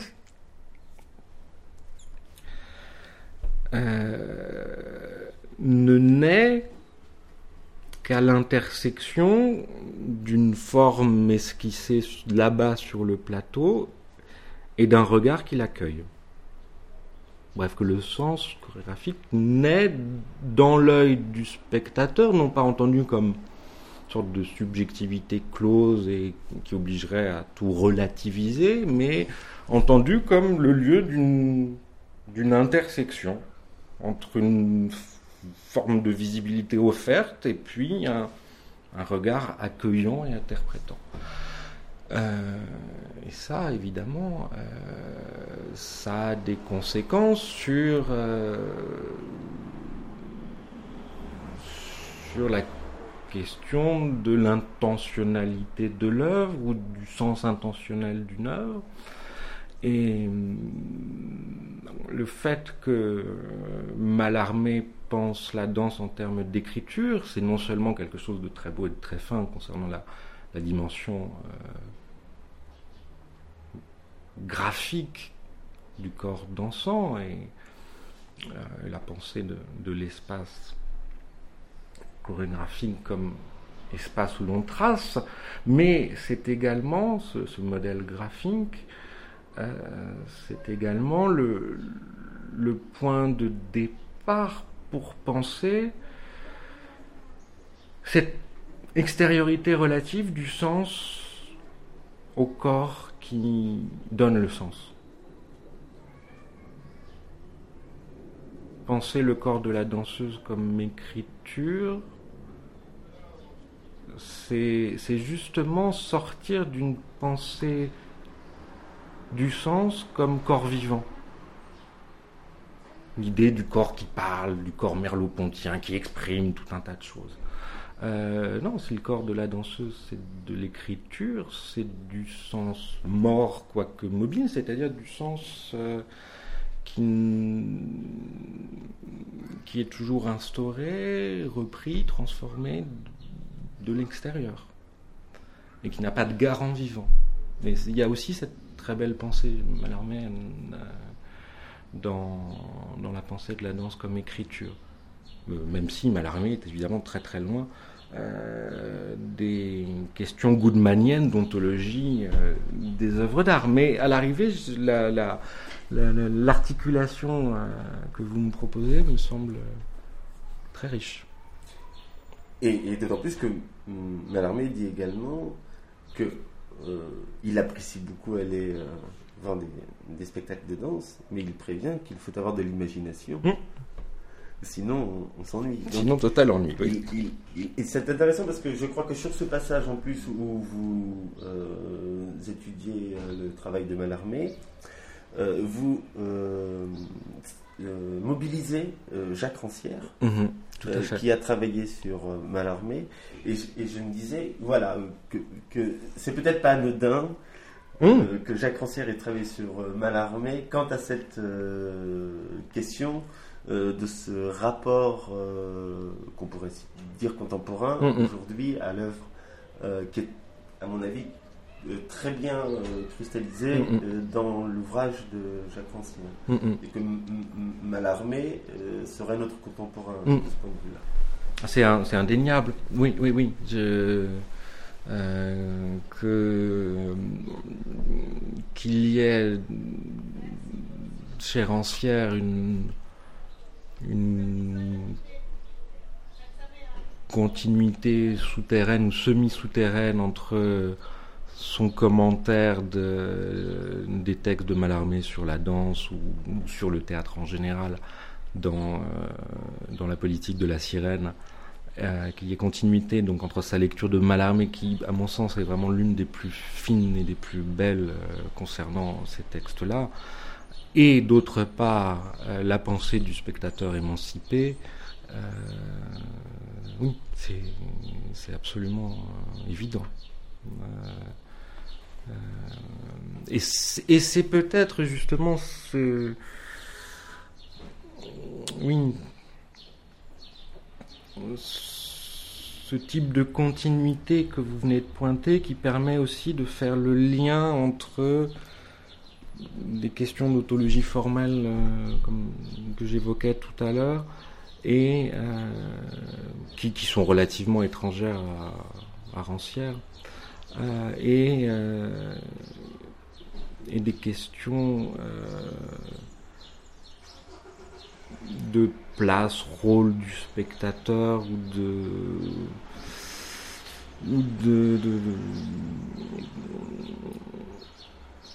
où se mettraient en place des formes d'herméneutique non fermées et euh, largement inspirées de des lectures euh, imaginatives et inspirées de, de Mallarmé face à ce qu'il voit. Ouais. Et est-ce que aussi ce ne serait pas le, le- la possibilité d'échapper à la valeur? Pour aller vers l'éthique Au lieu de rattraper euh, la crise Mhm. de l'art avec la question de la valeur, Mhm. euh, on resituerait dans le rapport singulier donc de Mhm. l'événement et du spectateur, et le jugement serait du coup d'ordre éthique. Dans euh, Mhm. est-ce que ça me convient ou est-ce que ça me Ouais. convient pas? Sur la, la, la question de la place contemporaine du spectateur, euh, en tant que euh, s'il symboliserait ou s'il annoncerait un, un passage de, de la question de, de la valeur comme question esthétique à la question de la valeur d'un point de vue éthique, ou bien la dissolution de la question de la valeur esthétique dans une question de type éthique. euh, c'est bon, déjà, d'abord, c'est quelque chose qui déborde de très très très loin euh, le problème de la danse ou de la question de la danse, même si on peut le rejoindre à, un autre niveau. Euh,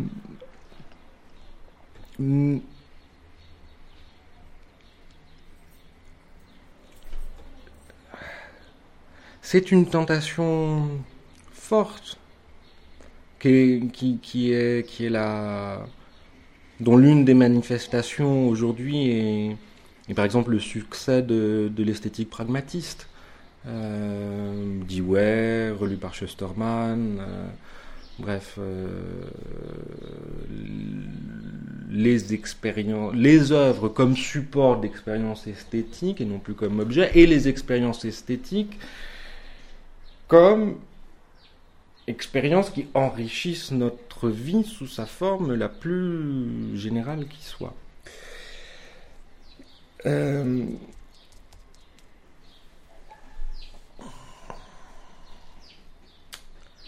Face à cela, j'ai- pas de position tranchée arrêtée, mais euh,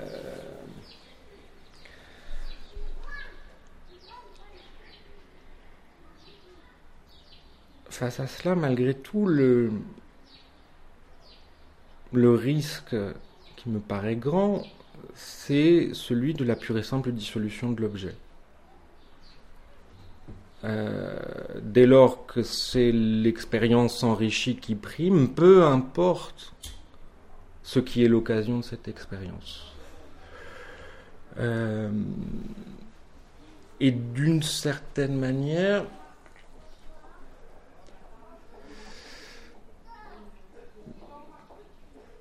prenons le cas concret de la danse, si par exemple on pose que d'un point de vue éthique ou pragmatique, la valeur du spectacle de danse, c'est de nous montrer, je prends des, lieux communs qui sont vrais, hein, c'est de nous montrer d'autres usages du corps, des corps non normés ou des corps échappant à l'aliénation euh, sous quelque forme qu'elle soit, euh, des corps qui seraient au plus près de leur propre subjectivité, blablabla. Si on pose ça,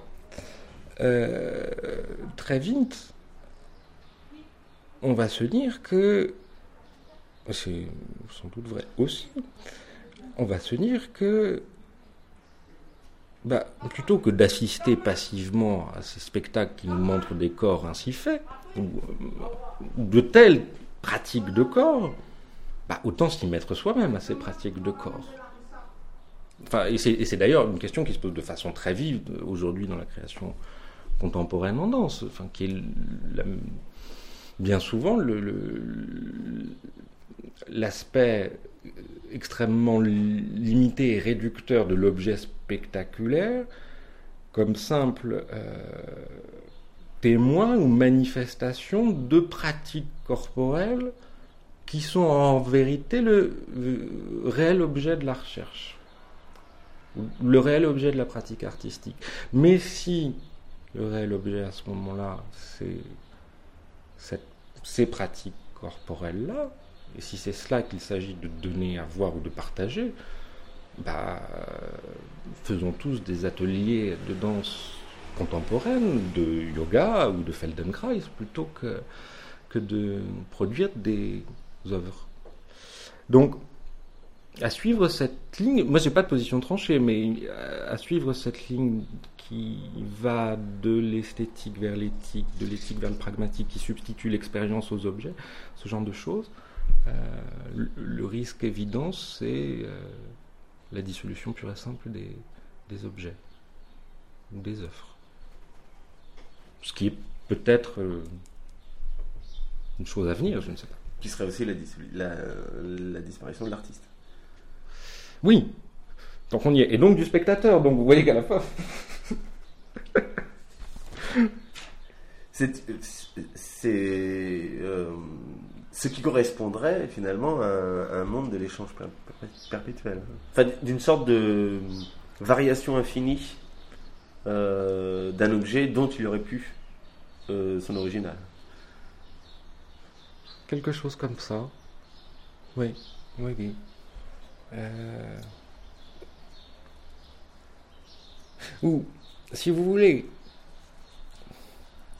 pour, pour prendre la chose par un autre biais, euh, cette idée, ou ce titre un peu bizarre de désœuvrement chorégraphique, euh, c'est l'idée que ce qui fait peut-être la valeur éthico-esthétique, je mélange à dessein les la valeur éthico-esthétique forte de la danse, c'est son refus de la réification, son refus du produire, son, ce que, ce j'ai nommé en, empruntant ça à, Bataille et Blanchot, euh, la négativité sans emploi. Qu'on peut voir dans la dépense, dans euh, ce simple fait du plaisir du, se mouvoir pour rien, et où toutes les difficultés pour la danse à se penser selon le régime commun de l'œuvre s'ancrent en définitive dans ce refus immanent au mouvement dansé de la réification. Or, lorsque je vous disais tout à l'heure que la question de la valeur n'apparaissait que dans des moments de, trouée ou de, percée, d'une certaine manière, c'est ça dont je parle. C'est euh, la valeur éthique de ce qu'on dépense sans rien produire, euh, de la sueur jetée pour rien, et euh, de la beauté du geste au sens euh, trivial du terme. Mais, et là j'en viens au second versant, euh, ce refus de la, de la réification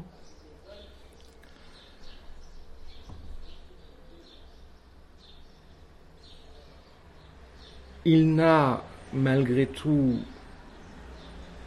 d'existence ou de forme de mise en partage que dans une tentative impossible de production d'objets ou de réification. Enfin, c'est cette double idée que j'essaye de, télescoper dans, dans des œuvrements pas un refus euh, pur et simple euh, de la notion d'œuvre depuis euh, une sorte de pensée un peu babacool du corps. Dansons tous ensemble et jouissons des événements car la marchandise est mauvaise en tant qu'elle réifie nos expériences et nos rapports.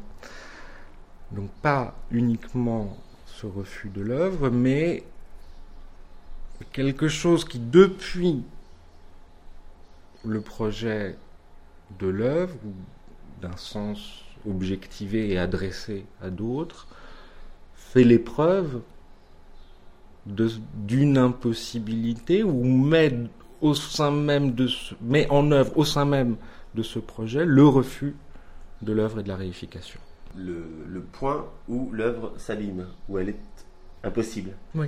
Et, et, et c'est oui. là, vous l'analysez, vous en faites une étude analytique avec l'exemple, par exemple, de la transmission. -hmm.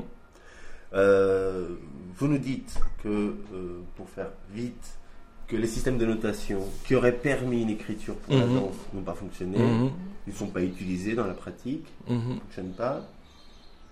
Et vous nous dites que euh, la transmission fonctionne, mais ça rate, mais ça fonctionne. Mmh. Donc on est là dans l'objet qui, qui n'arrive pas à se fermer complètement. Mmh, mmh, Et euh, vous nous dites, vous nous dites, il n'y a pas d'instrument pour la danse. Et euh, moi je me demandais, mais le corps, ce n'est pas l'instrument de la danse? Parce que le corps peut être envisagé comme euh, un instrument du, du danseur dans la mesure où il est le lieu d'une rétention mémorielle. Mmh. Et cette rétention mémorielle, c'est aussi une rétention de ce que vous appelez l'archi-écriture mmh, de la danse. Mmh, Tout un vocabulaire qui fait que ce corps est préparé à la passe, c'est-à-dire à la transmission de l'objet. Euh, et, et c'est étonnant parce que euh, vous refusez euh, au corps la possibilité d'être l'instrument tout en précisant qu'il faut que le corps soit euh, finalement écrit, mmh, enfin, mmh, traversé mmh, par une mémoire, oui, oui, oui. pour que la passe puisse se faire.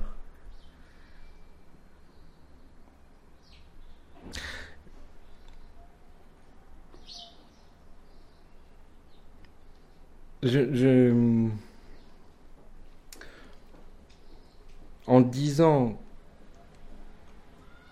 que la danse est une technique sans objet, c'est-à-dire en, un premier sens du terme objet, euh, dépourvu d'outils, d'instruments externes euh, au corps, euh, j'essayais simplement de, de, pointer tout ce, qui, tout ce qui peut y avoir de paradoxal dans la notion de technique chorégraphique. Qu'est-ce qu'on entend au juste quand on emploie ce terme de technique pour parler d'une technique de danse? Et en réalité, euh, je ne sais pas si je suis prêt à accorder au corps un statut d'instrument, une pensée, une instrumentalité du, corps vivant, mais en définitive, et vous l'avez parfaitement pointé, euh, ce point de départ consistant à dire que l'une des spécificités ou bizarreries euh, des techniques de danse était de ne pas avoir recours, ou presque jamais recours, à, des outils extérieurs, euh, ce point de départ n'avait pour, pour finalité que d'aboutir aux réflexions que vous avez rappelées, largement inspirées des, problématiques touchant euh, euh, la notion d'éridienne, d'archiécriture ou, ou stiglérienne de rétention tertiaire, à savoir euh, l'idée d'une articulation technique du corps dansant via euh, l'apprentissage et la transmission qui fait que le corps devient euh, une sorte de réservoir, je ne sais pas si c'est le bon terme, d'idéalité motrice, de catégorie, de pas, de, etc., etc. Euh, et que c'est cette euh, absorption de l'idéalité par les corps singuliers qui est la condition de possibilité d'une pratique commune, puis de la transmission de cette pratique, de la pérennité des techniques, euh, de leur transformation, etc., etc. Le seul point qui qui m'empêche, et je ne suis pas sûr d'avoir pensé jusqu'au bout ce que ça implique, mais le, point qui m'empêche de parler ici du corps comme d'un instrument, eh bien, c'est justement ce qui fait la valeur et la spécificité de l'instrument en tant que chose, et pour reprendre la problématique de Stigler, en tant que lieu de la rétention tertiaire, c'est-à-dire dans des objets morts, euh, eh bien, c'est cette spécificité de l'instrument en tant que lieu de dépôt mort d'idéalité en tant que lieu d'écriture, si on veut, euh, qui m'empêche de voir dans le corps dansant, aussi articulé et transi d'idéalité qu'il soit, un instrument. Parce que le, d'abord le, non, oui, parce que parce que le, propre du, du vivant, c'est de, de mourir, euh, chose que ne connaît pas l'instrument. L'instrument, on le casse, on le perd. Euh, le, le, corps vivant Enfin, j'ai conscience de ne pas trouver le bon, le bon soin de description, mais il me semble que euh, il y a un point absolument indépassable ici, qui est la spécificité de la rétention tertiaire en tant qu'échappant, on va dire, à la mémoire. Et, dès lors qu'on pense, si vous voulez, le, euh, le savoir du corps dansant comme soumis euh, aux aléas de la mémoire vivante, euh, on pense quelque chose de tout à fait différent du dépôt dans les traces mortes. Parce que le dépôt dans les... Si on prend l'instrument, par exemple une guitare, on peut dire que les notes, une fois qu'elles sont euh, inscrite sur cet mm-hmm. objet, l'objet est mort, ça n'évolue pas. Euh, on peut reprendre euh, la guitare, je peux la laisser, la reprendre dix ans après, ça n'a pas bougé. par contre, l'archi-écriture, qui euh, serait en rétention Mmh, dans le mmh, corps mmh, vivant. mmh. Celle-ci, quand elle est réactivée, elle est tout autre. Oui, c'était euh, exactement ça l'idée. Euh, D'une part, euh, ça bouge tout le temps parce que c'est de la mémoire et que c'est pas de l'écriture. Et, puis d'autre part, second aspect, ça meurt plus facilement que des objets, enfin que des choses. Enfin, statistiquement, euh, ça, bon, ça dépend de quels objets, mais je sais qu'il y a ici plein d'objets qui m'entourent qui me survivront, malheureusement, ou heureusement, je ne sais pas. Euh, donc ça bouge et ça meurt.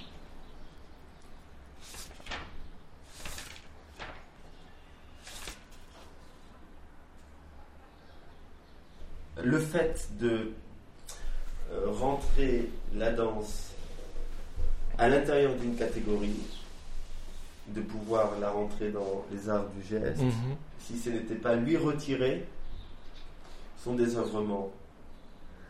Euh, C'est-à-dire que tout le long de l'ouvrage, finalement avec Kant, Mhm. dit regardez, euh, Mhm. euh, elle est, on est dans le mélangé, euh, ça rentre pas, c'est ni allographique, Mhm, mhm, ni mhm. autographique, c'est ni euh, art de la dan- ni art du temps, ni art de l'espace, Euh, ça échappe à chaque fois.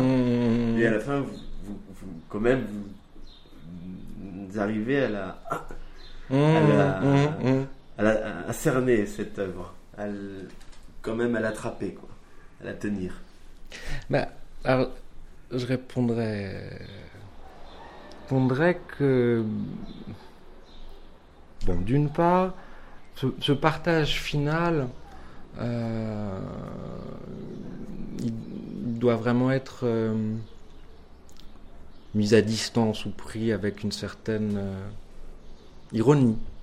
C'est-à-dire que sa dimension classiquement classificatoire demeure, j'espère le faire passer, peut-être pas, peut-être pas suffisamment, mais demeure euh, grano salis, c'est-à-dire que bon, c'est presque pour jouer ou pour, pour la forme qu'on qu'on- qu'on s'amuse à faire une classification des arts. Ça c'est le premier élément. Et le deuxième élément, c'est que même si on prend ça au sérieux, euh, il faut dissocier alors l'identification d'un certain type d'art ou d'un certain genre d'art, une certaine modalité de l'art, et donc cette modalité euh, générique que j'appelle art du geste. Donc dissocier l'identification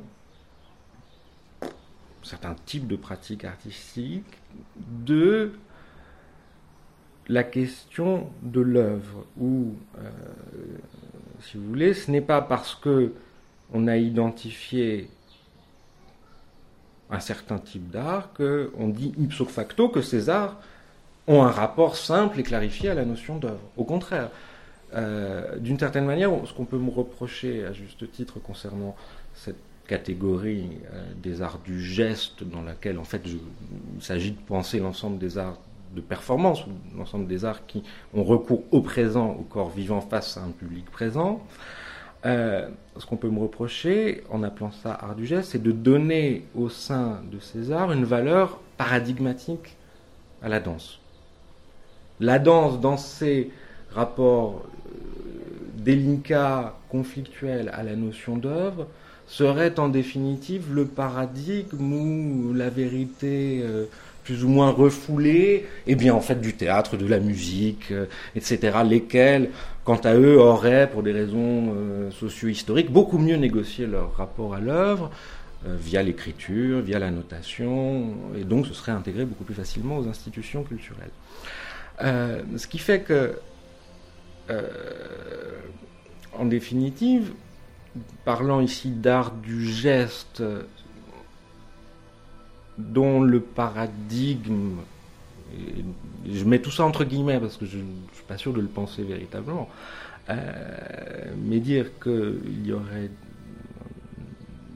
un ensemble d'art du geste ou de la performance dont le paradigme serait la danse dans son rapport conflictuelle à la notion d'œuvre. C'est pas du tout rapatrier la danse vers l'œuvre au sens classique et canonique du terme. En fait, c'est l'inverse. C'est tirer les autres arts hors d'eux-mêmes, ou en tout cas hors euh, des, cases dans lesquelles les institutions euh, culturelles les ont mises. Tirer la musique hors de la partition, euh, tirer le théâtre hors du texte, etc. etc. Donc même si on prend au, sérieux cette, ce partage final qui a aussi quelque chose de ludique, je pense pas qu'on... Enfin en tout cas, ce n'est pas mon, mon intention euh, je ne pense pas que, que le désœuvrement disparaisse. Il se, bien au contraire, il se répand euh, et il fait tâche sur les autres arts. Frédéric Pouillon, merci. Merci à vous.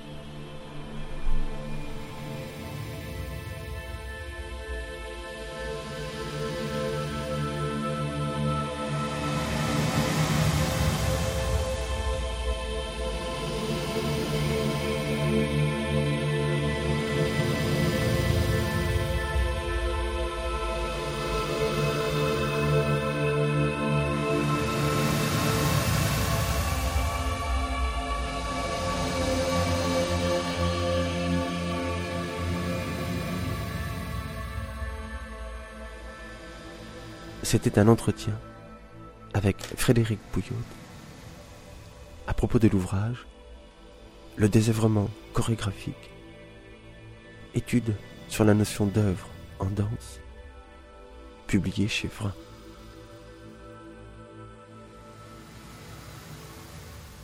À bout de souffle, audioblog.arteradio.com slash a tirer bout tirer de tirer souffle